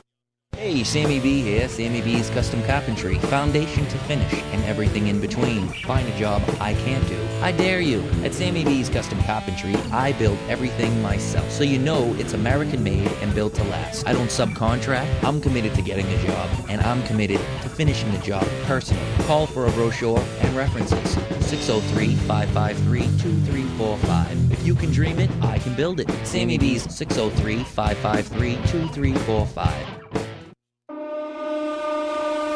Let me ask you a serious question. Do you like what you're doing for a living? Are you sick of being in the rat race, living life on other people's terms? Hi, this is Chuck Morrison from MakingMountainsMove.com, and I challenge you to take back control of your life and make mountains move to live the life that you were meant to live. If you have a dream, a burning desire, but feel miles away from living it, I can help. You see, I used to be a stressed out corporate slave with time for everyone but me and my family until I made the decision to follow my heart and pursue my passion. Today, I'm living life on my terms and helping people achieve the same in record time. Look, you have a purpose to serve in this life, and I can guarantee you it's not to be stuck inside of some job or some career that's sucking the life right out of you. It's time for you to take back control of your life. It's time for you to make mountains move. Take the first step today. Head on over to makingmountainsmove.com and sign up for my free number one secret to help you get out of your job and into your dream. It's time for you to make mountains move. Hi, I'm Mr. Jonathan, the owner and operator of MrJonathanIsMyDJ.com. MrJonathanIsMyDJ.com is your one-stop shop for everything DJ or sound production. We do everything from weddings to backyard barbecues, boat cruises to theme parties. Whether you are planning a small, intimate gathering or a huge 4,000-person event, we have a package to fit your needs. Shoot me an email at info at MrJonathanIsMyDJ.com or call me at 603 475 1391. That's 603 475 1391.